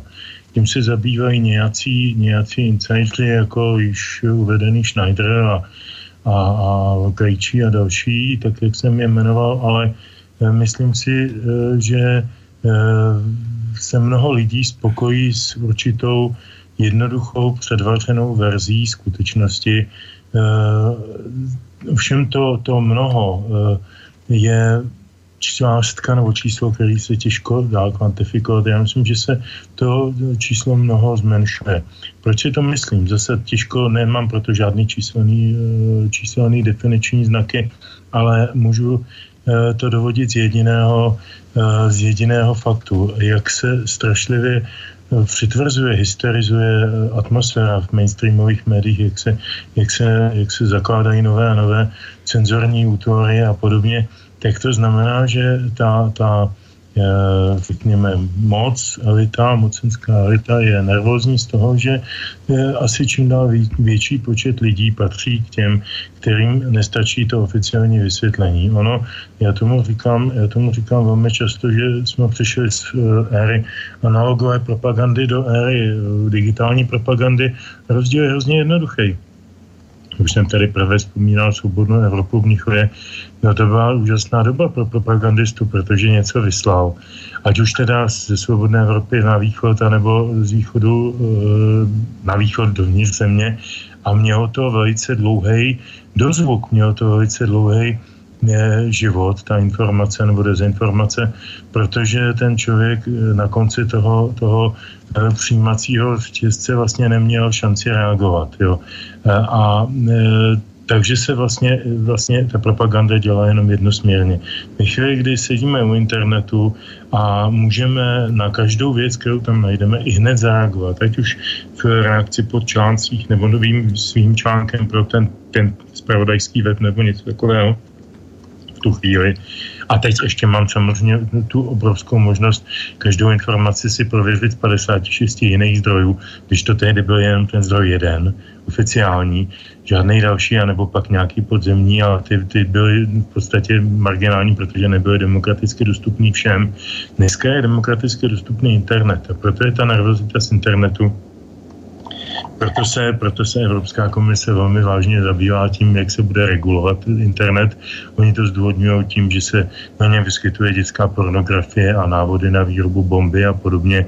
Tak to je, to je, to je komický samozřejmě. To, na to všechno by stačil trestní zákon, na to nepotřebují další, další směrnici a další regulaci to je výraz čím dál víc eh, intenzivně viděného strachu eh, z informační svobody, kterou se lidé vybojovali a vydupali díky těm digitálním technologickým možnostem. Takže, takže vracím se k tomu číslu mnoho. Já, já myslím, že to mnoho je čím dál méně a méně a méně a méně. A proto se vlastně i jak si ta atmosféra zhoršuje vlastně. Ta propast se prohlubuje z jedné strany, je prokopávána čím dál víc, čím dál hlouběji a jsou nad tím stavěny čím dál větší vykřičníky. Já vedu jeden příklad. Ty se mě, Boris, na začátku zeptal, proč mě vlastně napadlo uh, uvízt tohoto téma pro mhm. dnešek. Uh, to byl velice konkrétní podnět. Velice konkrétní podnět, který spočíval v konstatování vrcholných orgánů eh, na to, že Česká republika neplní závazek 2%, 2% eh, podílu na zbrojní výrobu nebo náklady eh, z toho ročního, ročního objemu a že máme jenom 1,06% nebo takhle nějak a jsme jedni z nejhorších. Jo. A já jsem, já jsem se tedy, tak jak si v rámci té diskuse, jak jsem říkal s tím Honzou Schneiderem, jsme se do, dopátrali velice snadno to, tomu, jak to tedy je s těmi dohodnutými nebo eh, dokonce snad eh, i uzákoněnými nebo eh, jak si písemně danými dvěma procenty. No oni nejsou nikde žádná dvě procenta písemně daná. E, v summitu ve Velsu před dvěma lety přijal tehdejší prezident Barack Obama s požadavkem, aby se státy na to, členské státy na to e, spojili v názoru, aby se shodli na tom, že si dají jako, e, jako povinnost to dvouprocentní kórum. Eh, eh, ty státy to neodsouhlasily a z Velsu se rozjeli, aniž by v tomto směru dospělo se k nějakému formálnímu eh, dohodnutí. Uh-huh. Nicméně v, o dva roky později do loni v, ve Varšavě na summitu už se s touto věcí pracovalo jako v podstatě dohodnutou. Formuluje se to jako, že se státy dohodly, že vlastně jaksi aproximativně se budou těm dvěma procentům blížit. A, eh, a tím se začalo, jak si operovat, tím jsme, eh, tím jsme o krok dál eh, té zjednodušení, tomu zjednodušení a té jakoby veřejné lži. Na začátku byla pravda. Někdo přijel s požadavkem, požadavek nebyl přijat, ale řeklo se, dobrá, budeme aproximovat. O rok a půl později se řeklo, Eh, bereme to jako vážnou věc, všichni jsme se k tomu zavázali a, a budeme teda, už tam se nemluví o aproximaci a bude se mluví tam o těch dvou procentech. Nicméně v formálním, formální podobě to nikde v žádný mezinárodní smlouvě nebo smlouvě, kterou by podepsali státy na to, na tož v zakládající chartě, na to eh, nikdo nenajde. Takže 2% jsou jenom propagandistická politická eh, vějíčka, o které se jenom o které se jenom mluví. Eh, ano, je tam nějaký přání, jakési aproximace, není tam žádná sankce a absolutně, absolutně nelze říkat, že to tak prostě platí. No a poenta toho všeho je, když se někdo podívá, je na ten web občas zajdu docela často, ten web se jmenuje NATO Aktuál, vychází z česky, české, možná i slovensky, to nevím, ale česky ano, www.natoaktual.cz a tam jsou taková oficiální vyjádření, já když chci znát oficiální názor na to, tak si jdu tam a tam ho najdu většinou. A tam v jednom z nedávno, eh, v květnu zveřejněných dokumentů se doslova a do písmene píše, že Jens Stoltenberg eh, velmi zásadně protestuje proti tomu, že státy, členské státy na to neplní chartu na to, ve které se zavázali eh, ke dvou procentům. Tak tady něco asi, eh, asi není pravda, že jo? Někdo, někdo tady asi nemluví pravdu. A já bych řekl, že, že náš posluchač už asi tuší, kdo to je. No toto je aj pre mňa úplne nová informácia, k ktorej ste do, do, dospeli s pánom Schneiderom, že teda tie 2% z HDP neboli nikde zadefinované, lebo to sa tak tiež hovorí ako hotová vec, že všetky pristupujúce krajiny do NATO sa zaviazali, že budú vyčleňovať na obranu 2% z hrubého domáceho produktu práve na zbrojenie. A to sa tak berie ako taká, taká hotová vec, čiže to som teraz zaskočený tým, že toto nikde nie je... Ako ne, ne, ne, je to opravdu jenom domluvený aproximativní cíl, to ano, ale není, není nikde dán ani, ani říkám, žádná sankce. Není to prostě, nemá to písmenou formu písemného závazku všech členských zemí. No. Uh, to je jedna, ještě mm. teď, prosím, poznámka. Druhá poznámka k tomu témuž. Uh, stejně tak uh, se nikde nenajde žádná specifikace toho, a to si myslím, že je velmi významný. Tohle to patří k tomu, k té propagandistické rovině, o které jsme se bavili, že se tady řekne 2% a oni se vžijou. Jo, stokrát opakovaná lež, ta nese pravdou, to je, to je staré čínské úsloví, to jenom uh, oprášil, oprášil doktor Goebbels, uh, když se mu to hodilo. Tak to platí samozřejmě i pro tuto situaci. A ta druhá, ta druhý, ten druhý aspekt je velice významný. Proč se o tom Eh, by mělo mluvit a nemluví a proč jsem to i chtěl dneska otevřít. Protože nikde není napsáno, když teda, já vezmu, že 2% dobře aproximujeme, protože jsme členy té organizace, dobrovolně v pořádku, tak aproximujeme, ale eh, za co, eh, za co aproximujeme, za co ty 2% dáme. Dáme ze zbrojní komplexy a náhradní díly ze Spojených států, z Francie, z Německa, kterým výrobcům za co budeme platit, nebo kam ty peníze půjdou. Eh, ne, nebylo by možná vhodnější uvažovat o tom, investovat je do vědy a výzkumu, který může mít jak civilní, tak vojenský využití. Investovat je do logistiky, která může mít opravdu obraný charakter a může sloužit k obraně Česko, České republiky, případně Slovenské republiky dalších zemí Eh, ne, já mám takový pocit, že to je, zase jsme zpátky u toho Jelcina, že je to další způsob, jak najít odbytiště pro neprodejné zboží. Konec konců eh, tahanice o, o Gripeny a F-16, není to zas tak dávno, co si, co si vzpomeneme, tahanice a rozmanité použité zboží, které si pronajímáme z různých, eh, z různých armád na západ od nás, tahanice o, o mezi Eurofighterem a e, dalšími, dalšími producenty e, zvukových stíhaček, to, to prostě e, jsou, jsou velké peníze, obrovské peníze. To jsou ta, ta naše 2%. Nikdo mi nevysvětlí, ne, proč ta naše 2% nedáme například na výzkum boje proti, řekněme, ohrožení chemickými zbraněmi.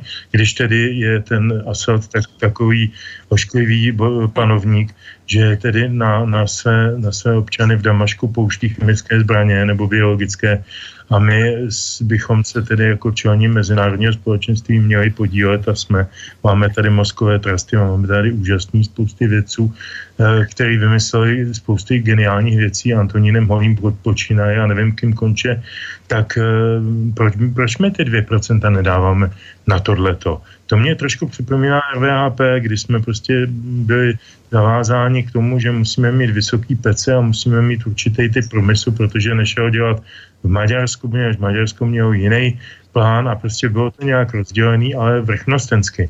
Jo, a mělo to nějaký ekonomický efekt, hlavně pro tu, pro tu centrálu v Moskvě. E, dneska je to zase nějak vrchnostensky rozdělený, bez ohledu na to, v čem ten, ten který jeden národ či stát je dobrý.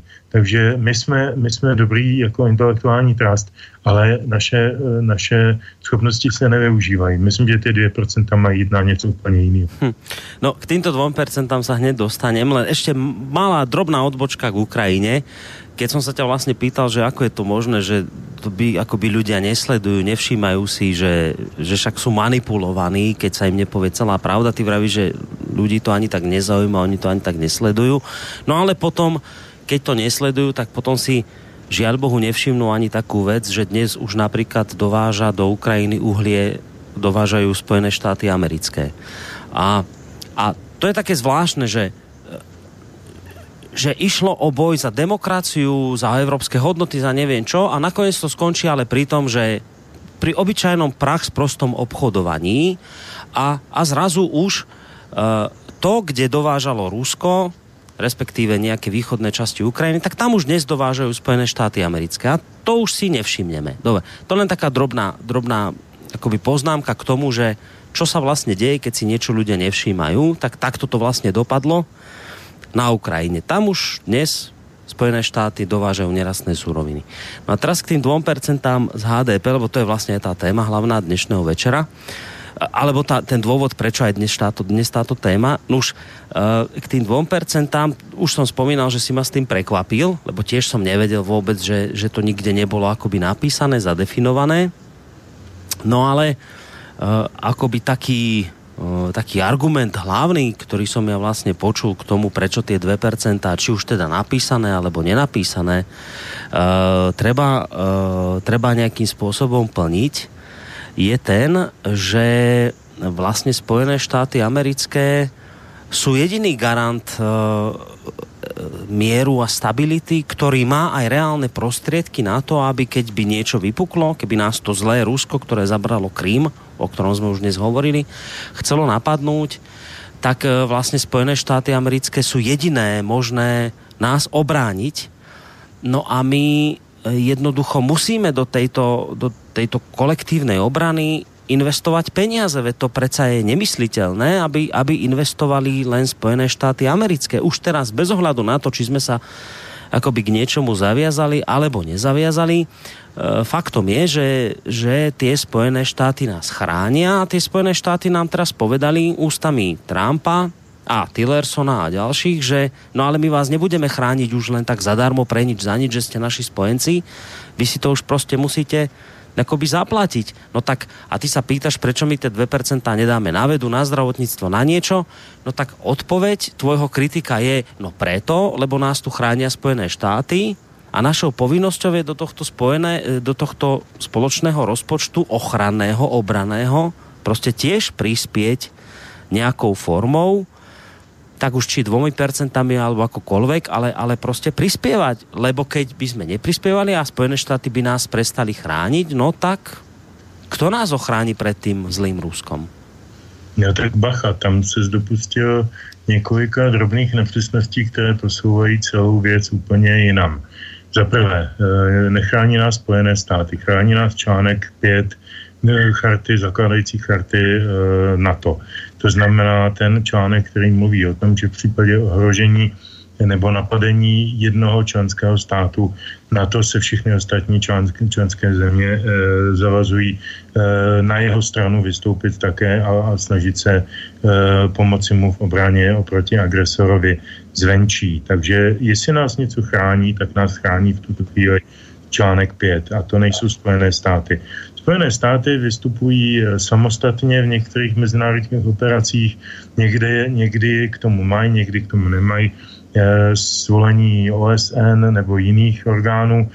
Naposledy to bylo na Balkáně, když to byly ty, ty různé UNPROFOR, KFOR a podobně, tak to byly, to byly jednotky OSN, ale to nemá s NATO nic společného. Spojené státy hrají svoji vlastní politiku a NATO je e, organizace nadnárodní, kde je spojené, jsou Spojené státy jedním, pravda, dominantním, ale jedním členem z mnoha. Takže to je oprava číslo jedna. Oprava číslo dvě. My nemáme dávat 2% do nějakého společného rozpočtu NATO.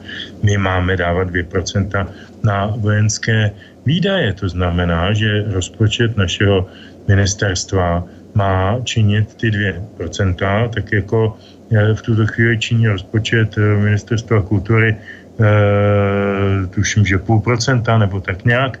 Takže tam mají být 2% vyčleněný speciálně. Samozřejmě, že obrana má mnohem vyšší rozpočet, ale 2% z toho mají být vyčleněný na záležitosti týkající se na to. Já jsem nikde nečetl napsáno, že bychom měli transferovat 2% našeho, našeho rozpočtu někam do nějaké centrální banky na to. Ani, ne, ani nevím, jestli existuje nějaká centrální finanční instituce na to. Nevím o tom a v životě jsem o tom neslyšel.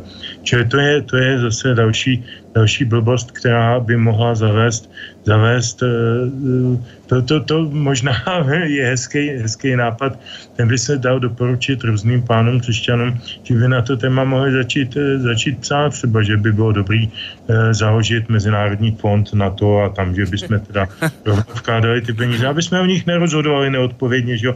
co my jsme za, co pak my jsme schopni vůbec rozhodovat o svých penězích nebo o svých životech, no nejsme. Tak jako tak to někam odevzdáváme, jako odevzdáváme peníze do NATO, do e, Evropské unie a pak teda za nějakých okolností část těch peněz dostáváme zpátky na nějaké projekty, o nichž ovšem rozhodne Evropská unie a ne my. A to je model, který by se samozřejmě mohl hodit a jako pokud chceš, tak to klidně napiš panu Křesťanovi na hojdícího psa, on to určitě rád bude recyklovat, ale nepodepisuj to svým jménem, podepiš to jako někdo jiný, třeba jako Janda nebo tak něco, eh, protože pak se, fakt, fakt se to může ujmout. To je úžasný nápad, ke kterým jsme dospěli, eh, ne zpátky a vážně.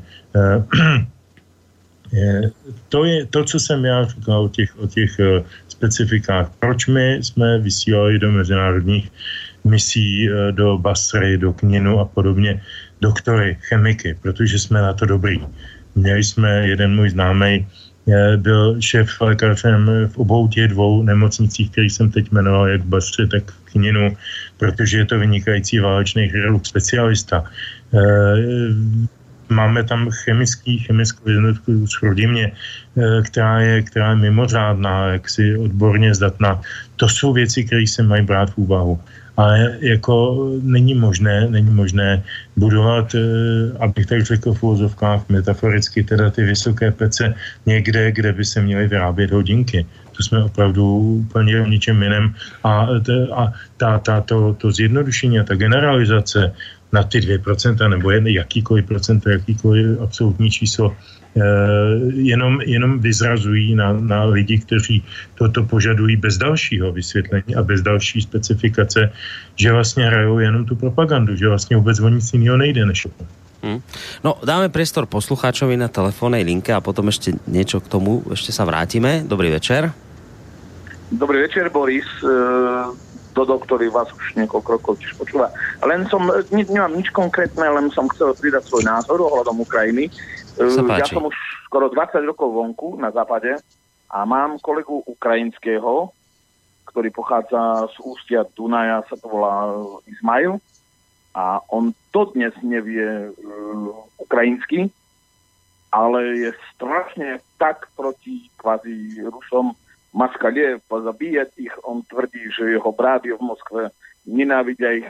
Tá propaganda je tam strašná, ale strašná. Uh, nič konkrétne nechcem, len chcem svoj názor, to, čo konkrétne mám, chcem len povedať. Mm. A pritom sám nevie ukrajinsky, ja viem, lebo pochádzam z východu, takže ukrajinsky viem a on sa sám diví, že prečo ty vieš ukrajinsky a ja neviem. Hmm. Toto som chcel ako no. Nie, som. Tak ďakujem pekne za tento názor, však to je cený názor, majte sa pekne do počutia. Samozrejme, môže na to Peťo zareagovať, len ja ešte k tomu pridám jednu vec.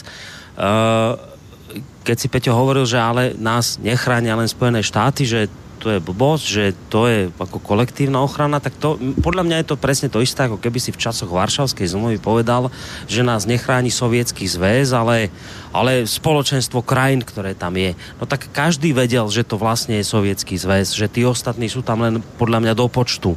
No a ja som si akoby našiel niekde zase v mainstreame, už si nepamätám ten zdroj, kde sa tvrdí, že vlastne, že prečo Spojené štáty, no lebo väčšinu nákladov na bezpečnosť krajín na to platia USA a taktiež oni majú, a to čítam teraz z toho, toho mainstreamového článku, a taktiež USA majú jediné logistické a technologické vybavenie, s pomocou ktorého je možné viesť niekoľko konfliktov naraz. Európske spoločnosti posadnuté pacifizmom naopak väčšinou svoje záväzky neplnia a spoliehajú sa len že v prípade núdze je Amerik, ich Amerika zachrání, pretože sami napríklad v prípade útoku Ruska, samozrejme ako inak, uh, nie sú účinní, uh, nie sú obrany schopné. Čiže uh, argumentuje, argumentuje sa tým, že, že dobre, veď NATO, veď kolektívna obrana, ale v konečnom dôsledku v skutočnosti naozaj jedine Spojené štáty sú tie akcie schopné.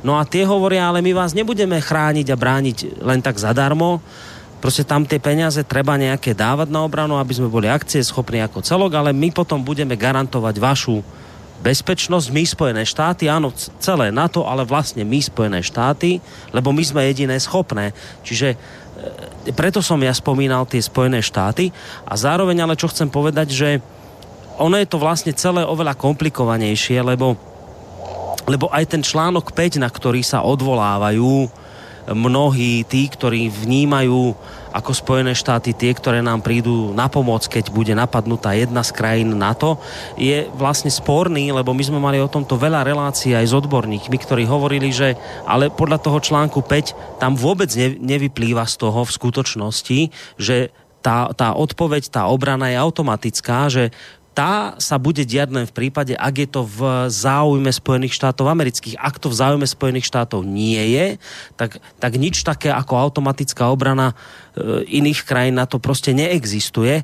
Ale to som tu už teraz zatiahol inú tému, len som sa snažil ti vysvetliť, že prečo tie Spojené štáty v tom celom e, vlastne figurujú.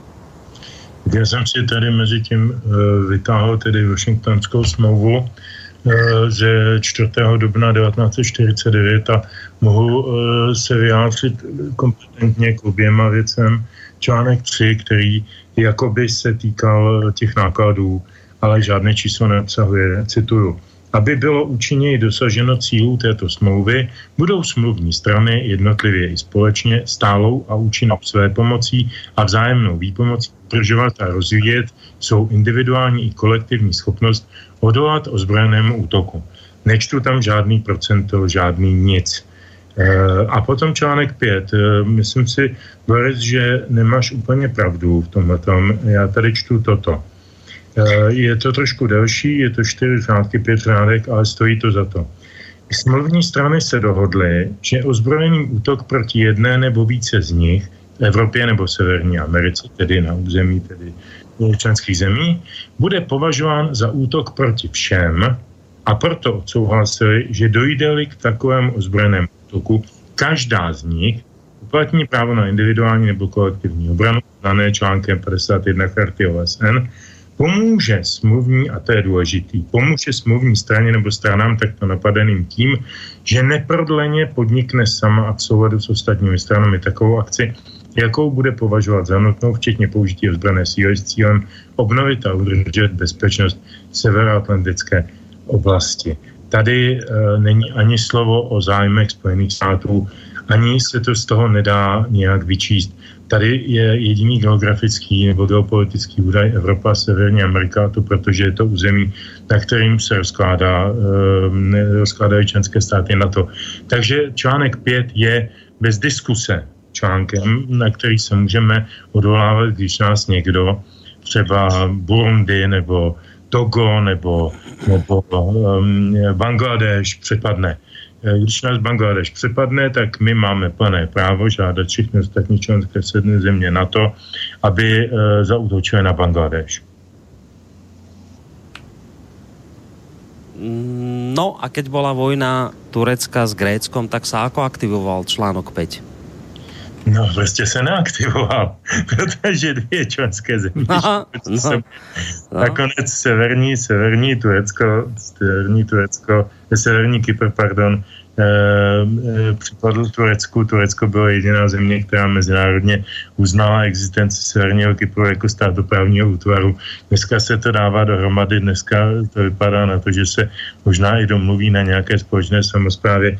Nezapomínejme teda, když už mluvíme o Kypru, že v té době tam bylo, tam eh, se ten, ten politický život odehrával pod hlavněmi britské armády, protože tam jsou do dneška poměrně silné kontingenty britské armády a jsou tam, jsou tam vojenské prostory ve vnitrozemí, kde je britská armáda, kam sám nesmí vstoupit ani z jihu, ani ze severu.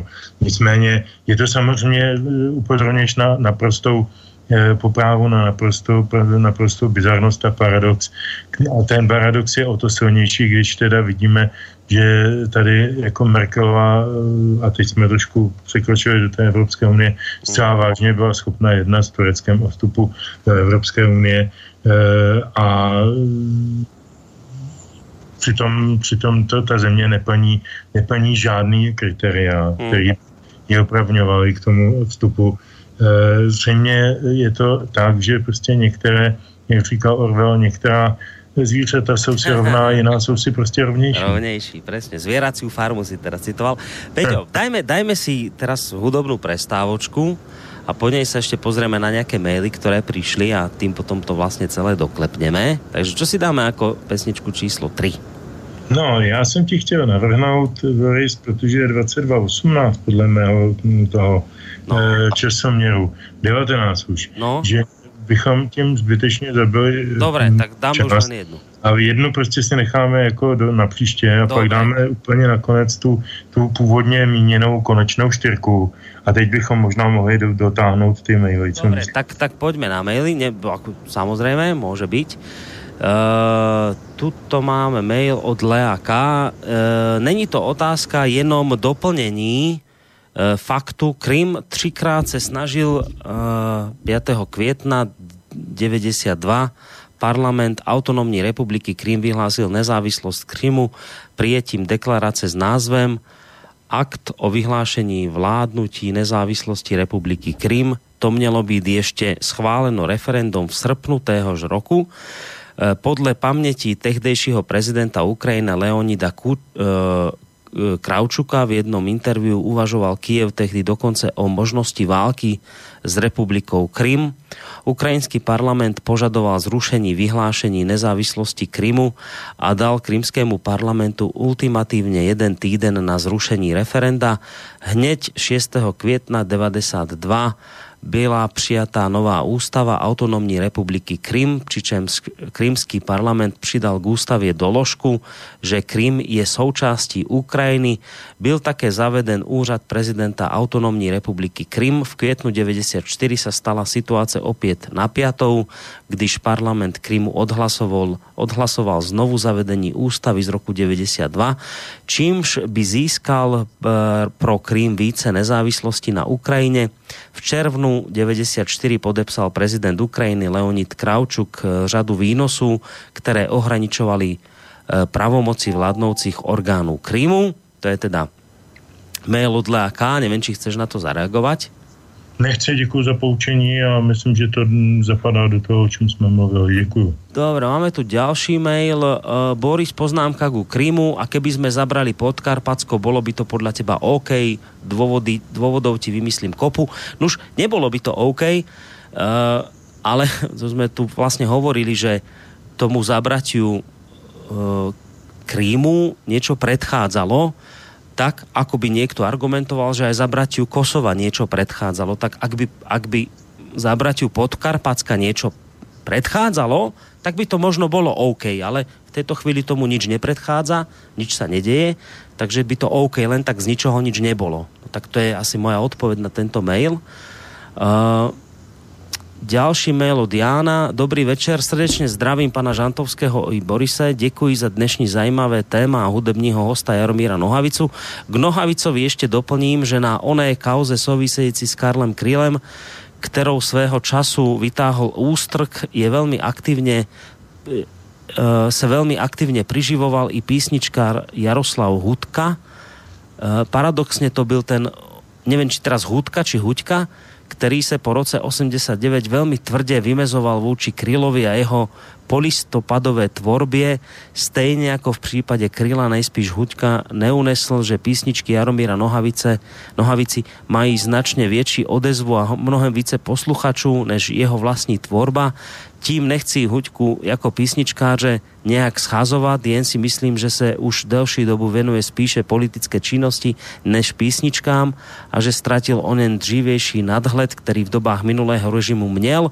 V souvislosti s dnešním tématem a jeho přesahem k Rusku bych se zároveň chtěl pana Žantovského zeptat, jestli náhodou v budoucnu neuvažuje v případě vhodného tématu o zařazení hudebního hosta Vladimíra Vysockého pro některého z příštích relací nebo alespoň e, českou podobu Vysockého písni, které e, přespíval Milan Dvořák.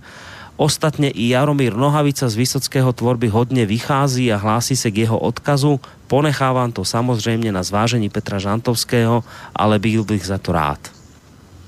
Tak to jsem eh, docela, docela potěšen, že to slyším, protože já tady mám připravených asi pět nebo šest eh, takových eh, latentních kandidátů na příští hudební hosty našeho dualogu.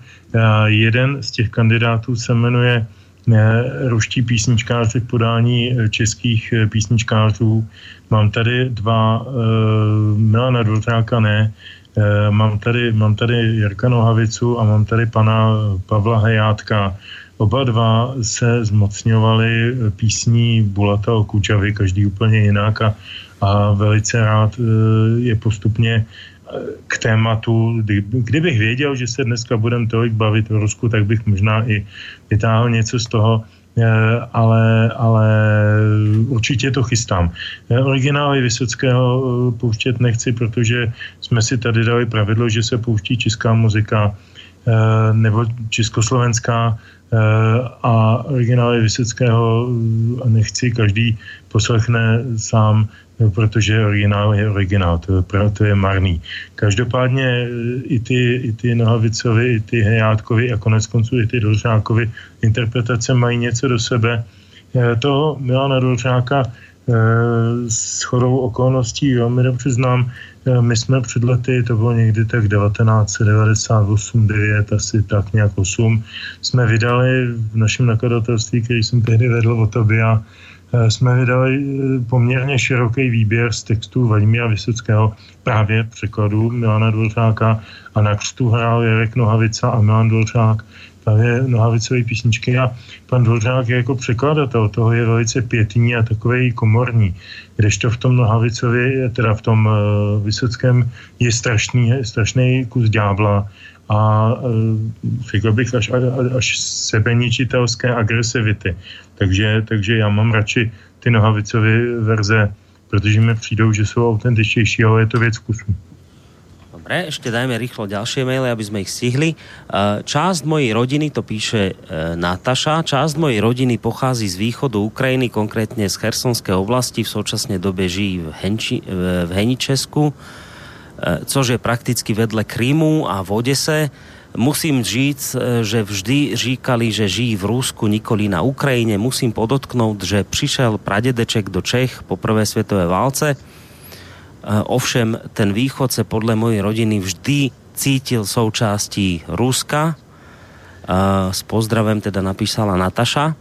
A ešte jeden mail pod, pridám od Zdenka. Na to samozrejme porušuje neustále článok 1, zdržať sa hrozby silou viť napríklad vojenské cvičenie pri ruských hraniciach. Ešte takýto mail tu máme.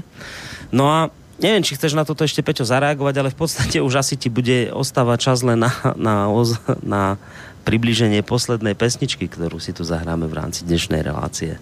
Já samozřejmě jenom jednou větičkou to, co zaznělo v tom posledním mailu, je svatá pravda, protože v dokumentaci z, a zase čerpám z toho webu na to aktuál, v dokumentaci z Varšavského summitu loňského NATO a v těch usneseních, které se týkají stávajících stávajících manévrů v Pobaltí a v Polsku a našeho převodu kontingentu těch asi 300 vojáků za celý, já nevím, 300, nevím kolik milionů korun, o, o kterých se diskutuje také v těchto dnech, eh, tak eh, tam je výslovně a doslova napsáno, že cílem těch manévrů je odstrašení a zastrašení eh, agresivní hrozby ruského útoku. Tam je doslova odstrašení a zastrašení. A v té té uh, severoatlantické smlouvě, tak jak jsem ji před chvíličkou četl, je, že v žádném případě v žádném případě se nebude v článku 1, cituji, smluvní strany se zavazují urovnávat veškeré mezinárodní spory, v nichž mohou být zapleteny mírovými prostředky tak, aby nebyl ohrožen mezinárodní mír, bezpečnost a spravedlnost a zdržet se ve svých mezinárodních stazích hrozby silou nebo hmm. použití síly jakýmkoliv způsobem neslučitelným s cíly no, spojených. Čiže je porušovaný Čili článok 1. Potvrzuji, jenom čtu tady z dokumentu článek 1, je to tam, ano. Hmm. A ideme ďalej, napriek tomu, že sa to porušuje. Dobre, Peťo, tak dajme si tú záverečnú pesničku. Čo to bude? Tak, eh, závěrečná písnička, tu, ta, to nesložil Nohavica, ani hudbu, ani text, ale ne, uvedl ji ve známost. Hudbu e, a původní text složil Boris Vian, francouzský spisovatel, ještě s jedním kolegou, jehož jméno mi vypadlo někdy v 50. letech. Myslím, že to byla reakce na první válku v Indočíně, francouzský přepadení Větnamu a e, v 65. roce tuším ji český farář Miloš Reichert přetextoval e, možná, to nevím, v reakci na tehdejší válku ve Větnamu, to nevím, na to jsem se ho neptal nikdy, e, neměl jsem tu příležitost. Každopádně písnička je stále živá a někdy od konce 70. let jí hraje Jarek Nohavica pod názvem Pánové nahoře a já bych ní dneska skončil. A touto pesničkou sa aj rozlúčime v rámci dnešného teda mimoriadného dualogu bez vločka, takže Peťo, ja ti veľmi pekne ďakujem za dnešný večer. Já tobě taky a hlavně všem posluchačům a posluchačkám a řeknu to za velká, ať jsou na země kouli kdekoliv. kdekoliv, tak sa maj pekne. A pekný zvyšok večera samozrejme aj vám, vážení poslucháči projekt tejto chvíli Boris Koroni. Do počutia.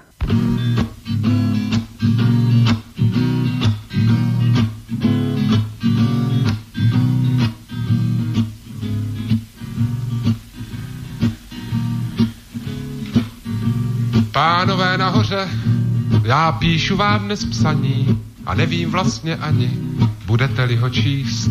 Přišla mi ve středu na vojnu předvolání, je to bez odvolání, tím prý si mám být jist. Pánové nahoře, já už to lejst rozpálil, už jsem si kufry zbalil, správcové vrátil klíč. Pánové nahoře, uctivě se vám klaním a zítra vlakem raním odjíždím někam pryč.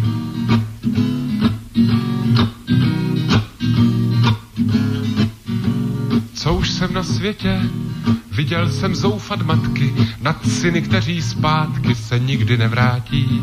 Slyšel jsem dětský pláč a viděl jejich slzy, které snadno a brzy se z očí nestratí. Znám vaše věznice, znám vaše kriminály, i ty, kterým jste vzali život či minulost. Vím také, že máte solidní arzenály, i když jste povídali o míru víc než dost.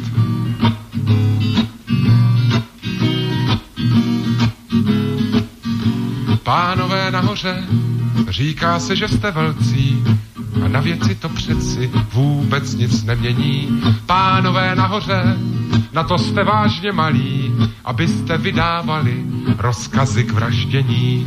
Musí-li války být, běžte si válčit sami a vaši věrní s vámi, nás, nás nechte být. Jestli nás najdete, můžete klidní být, střílejte, neváhejte, my zbrání nebudem mít.